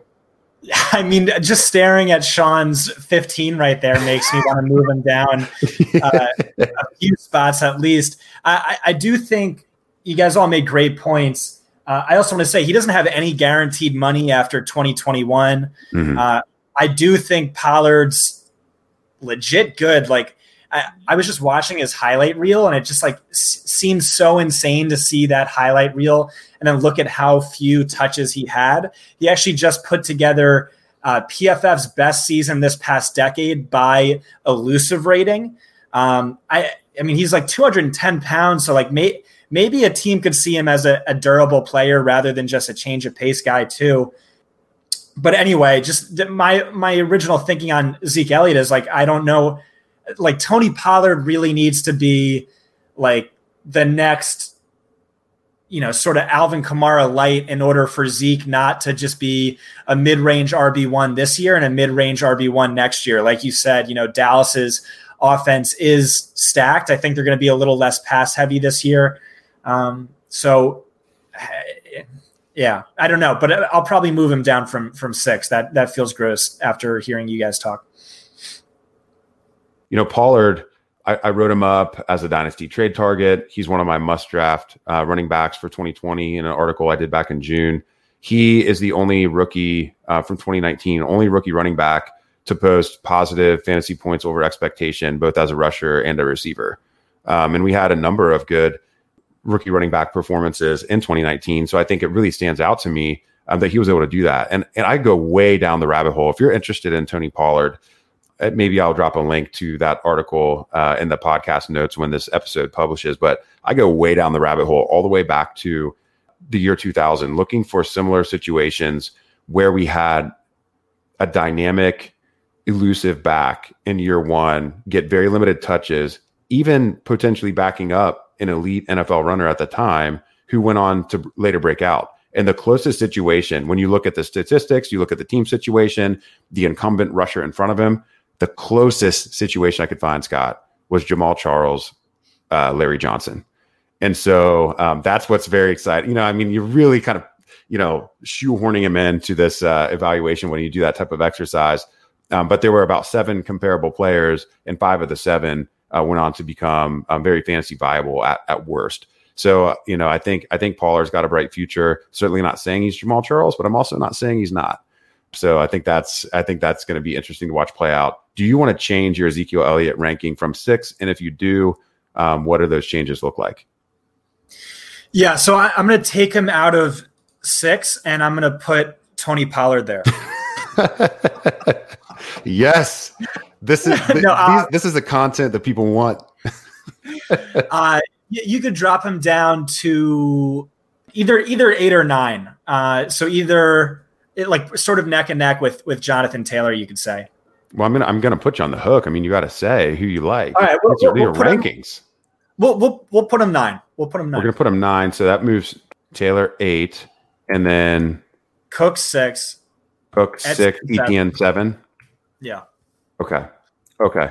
And I think I want to sum up this Z conversation before we close it out with our RB eleven and twelve. You know, going back to how we began this discussion and talking about Pollard's potential impact and having a little bit of uncertainty in what the roles would look like, I think it might be reasonable to suggest that Jonathan Taylor and Ezekiel Elliott, if you're a Pollard believer, could have similar roles moving forward. Really, I think Taylor could potentially trail an overall, you know, touch opportunity maybe the first half of the season as Indianapolis sorts it out. But if we're going to look at both players as having somewhat capped receiving game upside, that there's somebody else in that backfield who is either more talented, better suited, or the coaching staff just wants to deploy in that role, you're looking at Elliott as a player who's four years older than Jonathan Taylor, has a massive um, workhorse score in terms of carry share, but isn't a true bell cow. And why wouldn't you just give the lean to the other player who gets to play on an indoor track every home game um, and is also an elite rusher. So I think John, for me, that's why I have Jonathan Taylor a couple spots uh, above Zeke Elliott.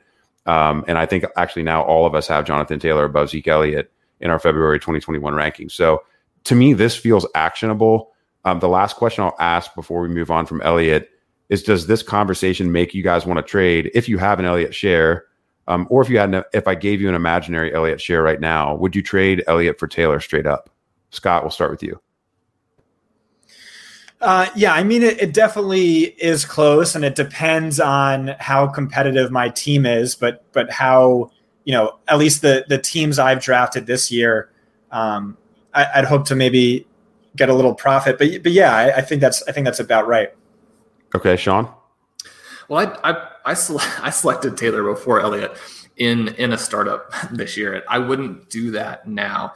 Uh, like Scott was saying, you would need to get some value back. Curtis, you and I took Taylor at the 212 in the startup that we did just recently in a kind of bizarre universe in which Elliott had fallen that far. Is he someone that you would have been 100% in instead of one of the things I think is kind of interesting about Elliott and also factors in a very tiny bit to my ranking is that if you look at some of the auctions, Elliott's value doesn't rise to the point that some of these other running backs do, which I think gives us maybe a little bit of insight that that rankings or projections might not. People who own Elliott, I've heard say that they're surprised they can't get more back for him.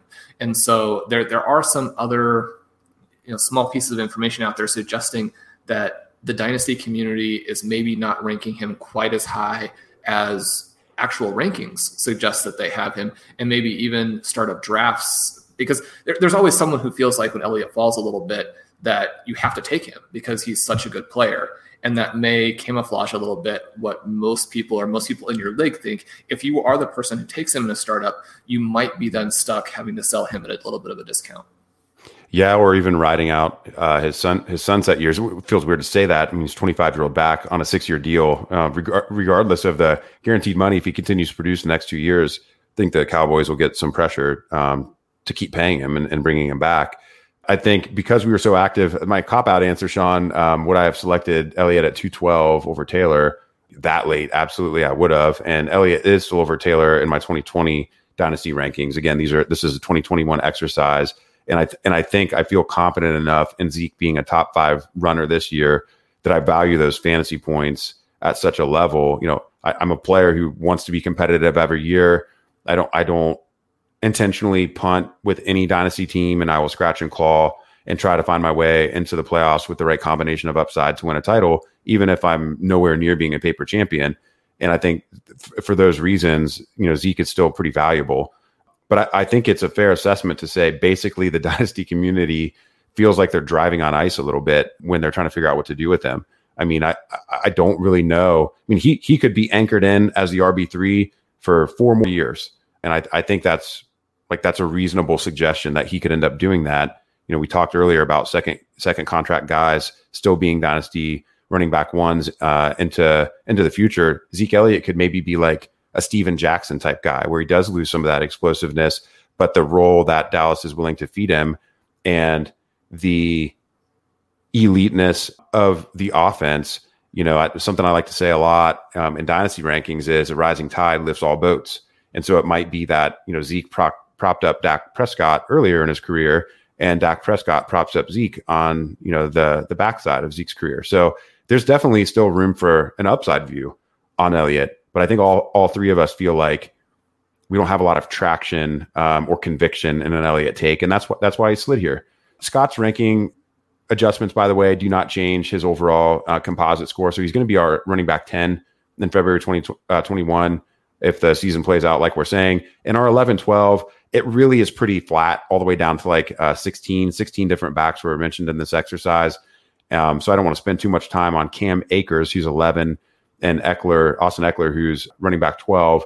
Only two of the three of us ranked either back. Um, I did not rank Akers, and Scott did not rank Ekeler. So I'm going to let each of you guys have about 30 seconds on why you think Cam Akers can get there, why you've got him ranked there. And we probably won't say anything else about Ekeler because we've spent a lot of time on him in this pod. So, Shawn, uh, you've got the floor. Cam Akers is your running back 10 next February. Yeah, Akers is one of those guys a little bit tricky because the situation he went into in college didn't end up being what he had, had hoped it was going to be, didn't have the efficiency and the explosiveness maybe that we would have liked to have seen from someone who did end up going that early. But when you look at a, some, a player who is athletic, he's young, he's a three down back, the Rams liked him better than a couple of guys who maybe we would have expected them to take. And then they've been talking about it really looks like obviously he's going to be the guy. Now, when you hear them talk about we're going to play four four running backs, that's not something that you want to hear. But he's the guy who could probably turn this offense back around. My concern for Dobbins, Akers, and Swift, all players I think that you need to have some exposure to because we know that uh, between that first and second year is when you see the increase in value in terms of trading running backs, right? So when you're talking about holding the running backs, you have to get some of these guys as rookies so that you can then trade them after their first year. It seems funny to say trade them after their first year, but anybody who has a big season, that value is going to explode. If they have a solid season, the value is going to go up. Even if they have a bad season, you're likely to be able to trade them for the same thing that you paid or in a similar range there. So I think that you need to own some of these guys. The problem with Dobbins, Akers, and Swift is they're going to teams that rank 30th, 31st, and 32nd in terms of expected points through the air, specifically to their running backs. Now, Akers, a guy I think maybe can turn that around for the Rams. And so if he gets the receptions to also extend that running back profile again for the Rams within an offense that could bounce back, you've got a lot of upside there. You know, maybe he can reprise three quarters of what Todd Gurley was giving us. Yeah, I mean, if he puts up 200 PPR as a rookie um, in a role like you're describing, yeah, I, I, think it's it's totally fair to have him there. He he wouldn't be too far from the top 12 for me, so I, I take no issue with 10. Scott, anything different that you want to add to the the Akers evaluation? I think PFF, um, and and you were part of that kind of uh, year end prospect work with them um, before you switched over to fantasy points. I think Cam Akers was pretty high on PFF's list. Really liked Akers as a prospect, especially his bell cow potential. And then once he was drafted by Los Angeles with a really good amount of draft capital uh, behind him over a lot of other really talented running backs, you know, that just raised that potential even more. And, and like Shawn saying, hey, you know, what did Todd Gurley do? He put together like two of the greatest fantasy running back seasons ever in a really long time. Uh, and and he did it easily. Like like he was just hitting open holes. It wasn't so much him. And I wonder if Cam Akers can't do something similar. And like, okay, if he get if he's eighty percent of who Todd Gurley was, the the two years before last year, he's a top five fantasy running back easy. And I think what happened is Darrell Henderson burned a lot of people, myself included, that maybe we're seeing Cam Akers at a discount where he otherwise shouldn't be. Uh, and, and so just upside is is clearly, clearly there with Cam Akers. Those are really interesting comments. I think I'm gonna have to take a, a closer look at Cam Akers as as he compares maybe to D'Andre Swift or Josh Jacobs or Nick Chubb in my rankings. Certainly have all those guys kind of in a big tier. I'm just not really sure how I want to order them yet. And I have a feeling uh, you guys might be in a little bit of the same boat as I see uh, some. There's so, just so many good young talented backs that I think could enter the back half of this running back one discussion um, on the strength of a, a, a good uh, 2020. Um, the Ekeler was our, our 12, and then a few other backs were mentioned. They don't hit our top 12. Um, I had Joe Mixon as my number 12. I alluded to this a little bit earlier in the show. I just think that the Cincinnati Bengals offense is is one that if we fast forward to the actual 2021 season is going to be pretty explosive. And if Mixon does get the contract and gets to stay there with Burrow, I think that you know we could end up looking at him definitely through rose-colored glasses, um, and, and maybe being a little bit of a CMC light in the type of uh, deployment he could get um, Sean has D'Andre Swift as his 12, and Scott had Josh Jacobs as his 12. So, yeah, can, yeah, go ahead, man. Go ahead. I, I know we're short on time, but uh, j- just real quick on on Swift. I think the move with Swift is wait until Matt Patricia gets fired and yeah. then try and trade for him. Uh, just a coach who likes the running back by committee situation. Uh, Josh Jacobs, I'm looking at this now because again, I made this list like right right before we recorded.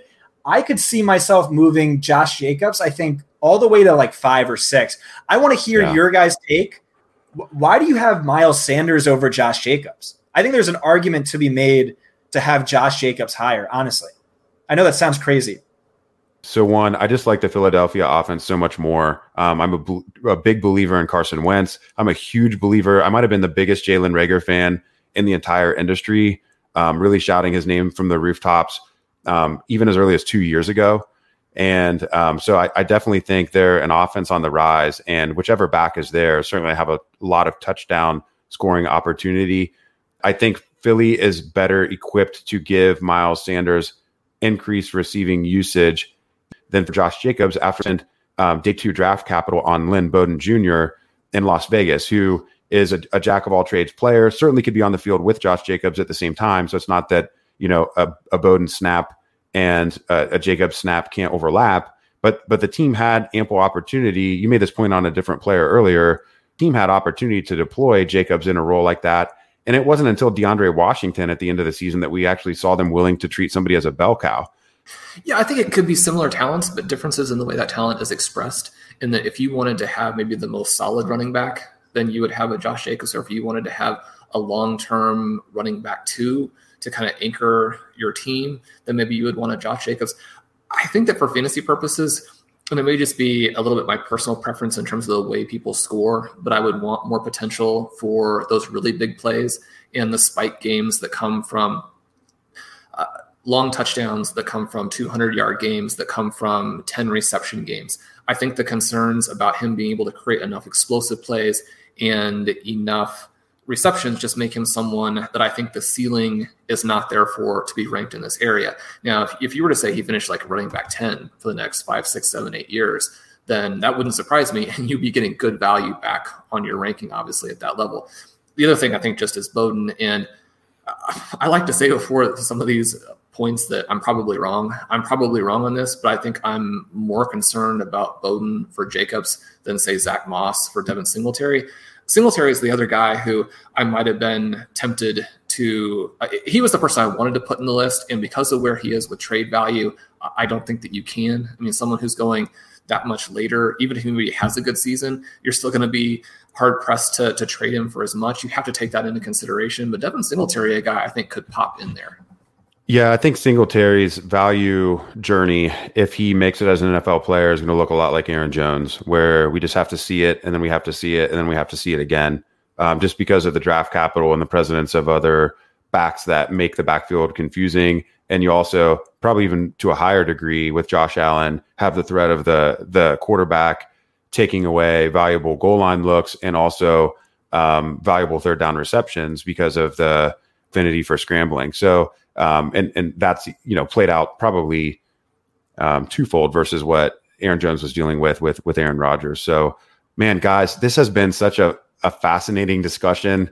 We got into uh, really got into the weeds, but I wanted to show people the thought processes of two of the elite um, thinkers and Dynasty, um, and and not even just in Dynasty. I mean, you guys are the biggest and brightest stars in, in fantasy in general, and so um, I think through this conversation, people have kind of seen what our internal battles are, um, and and our willingness even to accept some some arguments or suggestions from each other. I think all of us have tweaked a player or two as part of this exercise, um, and th- I think that's another important point is that no no matter how big of a, a voice you have or how bold you know you want to be with your takes or your rankings, you need to be willing to accept um, coaching and show some deference and debate when it's coming from somebody that you respect to the point that it might actually impact your treatment of a player. So we will definitely have to have Shawn and Scott back on the Dynasty Command Center podcast in the future.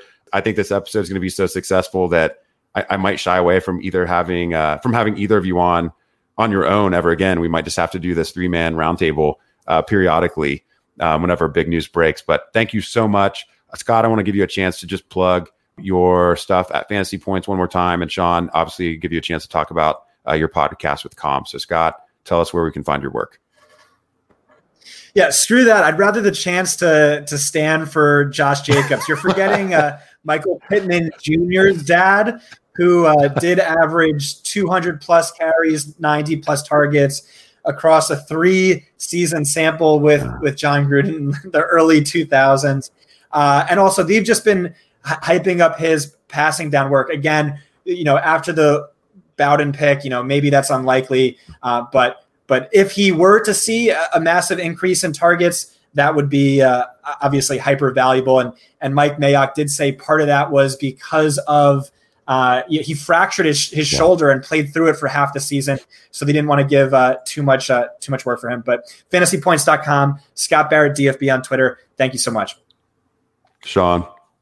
Well, it, has been it's been great to to be on here, and certainly, you know, again, if we come at the end of the season and Josh Jacobs is the is the running back one, then you know you'll have heard it from from Scott, and certainly we wouldn't be surprised to be wrong. Uh, this is this is Curtis's show, obviously, but uh, very really appreciate being on number one of the reboot and really grateful for Scott to, to come on. One of our favorite people in the community, someone obviously who does a ton of great work. We're excited to see how the work there at Fantasy Points develops, that site develops.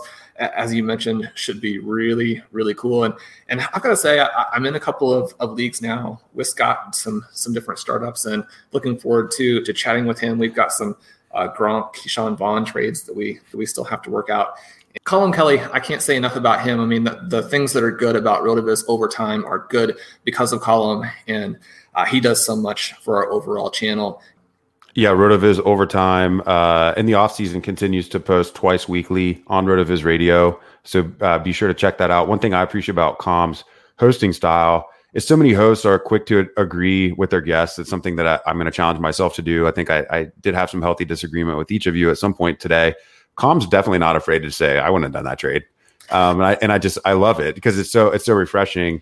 Um, it's not just a bunch of uh, it's not just you guys pumping each other up every week. And I think that that, that adds to the show um, for sure. So be sure to check out Scott's work, fantasypoints.com, um, rotoviz.com. Obviously, appreciate your support. I appreciate your support as we enter the next generation of the Dynasty Command Center podcast. I'll be back with episode 54 slash episode 2 solo style next week and i'm sure we will pick up uh, where this great conversation left off. Until next time this is the dynasty command center podcast